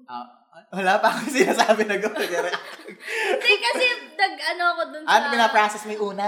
Oo. Ano ba naman yan? Ano ba yan? Kala mo ah. Ah, Ito. Many believe either the Last Supper or the crucifixion occurred on the 13th. One of the great contro- controversies Controversy. controversies surrounding the last supper is whether or not it was a Passover meal. John seems to suggest that the meal was eaten the day before Passover, which has led some scholars to date the last supper to the 13th of Nisan or a month of the Jewish calendar, while others say the, su- the crucifixion itself was on the 13th of Nisan. So, Mm. ayun, thir- the- the 13th day of the calendar of Mm-mm. Jewish yung ginawa. So, eto, next is Woman menstruate roughly 13 times a year. Totoo ba yun? Malay ko. Di ba, ilang beses ba kayo sa isang buwan? Isa? Oh. Tapos, eto, sabi nga dito, 13 daw. 13 times daw kayo nagme-mens a year. Ay talaga. Oo. Eh ba't naging malas? eh kasi, ano may nararamdaman ng babae kapag nagme-mens sila? Di ba, Masakit. Masakit. O, kaya siguro, ayun, malas. O, na, next is, 13 letters in a name means the person is cursed. Teka, bilangin natin yung pangalan. Ar- Wag mong anuhin! Wag mo- Eh, eh, eh, eh, eh, eh, eh, eh, eh, eh, eh, eh. Ay! Kulang Hindi ako. umabot. Ako din. Term lang ako. Ikaw. Lahat yun, buong pangalan. Hindi ka sa amin aplido ko. Oh, yun. Di, wow. Ah, ah, hindi rin. Yeah. Ay, Eh. eto. Ah, kailangan ka sa aming aplido. So, sobra-sobra ako. Malas ka.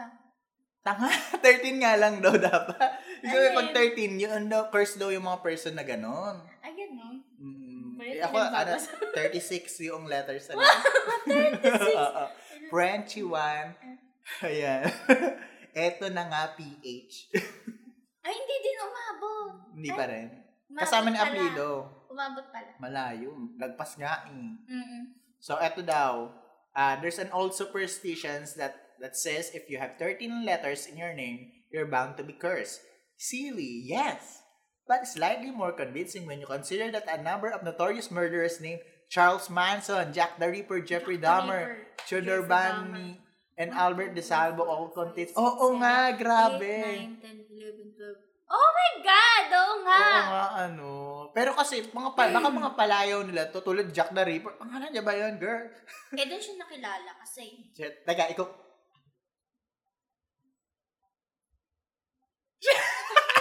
Thirty na ka. Oo, oh, kapag ginamit yung palayaw ko with ano, papilid. Shit, I'm cursed. Serial killer ka! Oh my God. So, check nyo kung yung ano nyo, pangalan nyo and apido or yung ginagamit yung palayaw is 13 letters. So, ayun, curse ka, girl. Gusto ka nagbibilangan tayo ng, ng letters na pangalan. Hala! 13 din. Oh my gosh. It's our favorite Bakit? Eh, number. baka nagkataon lang yan. O Oh, sige. Tapos, and in, in case you were wondering, Adolf Hitler's baptismal name was Adolphus Hitler, which is thir- 13, tama ba? A-D-O-L-F-U-S-H-I-T-L-E-R. Oh my God, 13. so, alam niyo na, pag magbibinyag kayo or magkakaroon kayo ng anak, Sige, Lagpasan niya. Lagpasan nyo, bawasan nyo. Lagyan yung junior bigla kung bigla umabot ng 13. Oh my gosh. So, ito yung next na dahilan kung bakit daw 13 is unlucky number. 12 daw is a perfect number, so 13 must be unlucky. In some school of numerology, the number 12 is considered to be the reference representation of perfection and completion. Mm. It stands to reason it stands to reason then that trying to improve upon perfection by adding a digit is very bad idea indeed. Your greed will be rewarded with bad luck. Kaya Also, siguro ayun. 1,000. Oo. 1,000. Oo nga, no? Yun yung... Yun yun. Perfect number daw siya. Kala ko 10. Kasi di ba, perfect 10, ganyan. Di ba? Parang, Ah, di ba sasabihin, i-rate mo nga ako 1 to 10, 10 being the highest. O, di ba Mm. wala kang may narig ba? 12 being the highest. ay alam mo yung, yung, yung 13 din na yan, may ano sila sa elevator. Alam mo Mm. yon Mm. Yung bilang, nilalagpasan yung 13. Oo, totoo. So, ayun nga. Ayun nga, bukod nga doon, ayun nga, marami nga daw, maraming mga floors, ay maraming mga buildings na wala nga rin 13th floor kasi nga, kinoconsider na nilang malas. Pero sa sa Asian, Or 14. sa mga Asian, ang kinoconsider daw natin na malas is number 4 naman daw. Bakit? Hindi ko alam. Ate? Sabi sa Chinese. Sabi- Sa mga Chinese. Chinese tayo? oo. So, eto. According to the Stress Management Center and Pubia Institute, Institute in Asheville, North Carolina, more than 80% of high-rise building in the United States do not have 13 floor. Oh. And the vast majority of hotels, hospital, and airports avoid using the number number for rooms and gates as well. So, ayun. Saka bukod dito, yung Friday the 13th din, Oo. di ba? Alam mo ba na kapag dumarating yung Friday the 13th, ah kinoconsider to na expensive business kasi may sinasabi nila na, eto, yung mga analysts, sinasabi nila na marami doon na may million na, ay, na, na, na, na, na, na, na, na, nawawalang billion of dollars a year kasi nga daw, walang nag, walang mga businesses na nangyayari or maraming umiiwas makipag-transact On sa Friday the Friday the 13. Mm. 13th. Kahit anong month. Mm-mm. Kahit anong month. Basta Friday Oo, the di ba? Yung, yung nanay ko man, kapag ano, sinabi kong lalabas ako ng ganitong araw, Friday the 13th, parang 13. hindi Kabisado niya, niya? hindi niya ako pinat... Madali lang namang tingnan sa kalendaryo, girl. Eh hindi, parang kumbaga kung araw-araw namang ano, Parang mapapansin, ay, Friday the 13th. Kasi bihira lang kasi mag Friday the 13th. Minsan nga inaabangan pa natin na Friday the 13th kapag dumarating tayo sa, oh, may Friday the 13th ngayon, di ba? Ina-announce pa natin. May kakaibang Mm, hiwaga ang pag Big- Big ang, deal? ang, Fri- ang Friday the 13th. So, ayun. Diyan na natapos ang, ang ating natapos na. eh. topic. Diyos ko. Oh, OMG! Two nights in the making. Hindi natin. Nakat po siya nung number 8. So, yung kinabukasan. Oo. Ayan. So, ano, what can you say about the topic? Nag-enjoy na ako. Nag- Nag-enjoy na ako. Kasi ano ang unang, ang unang part, ano? Kasi, parang, parang more on science kasi yung nauna. oo. Tapos ito parang more on Um, supernatural. Mystery, ganyan. Ah, ah, ito, Oo. mas gusto ko to.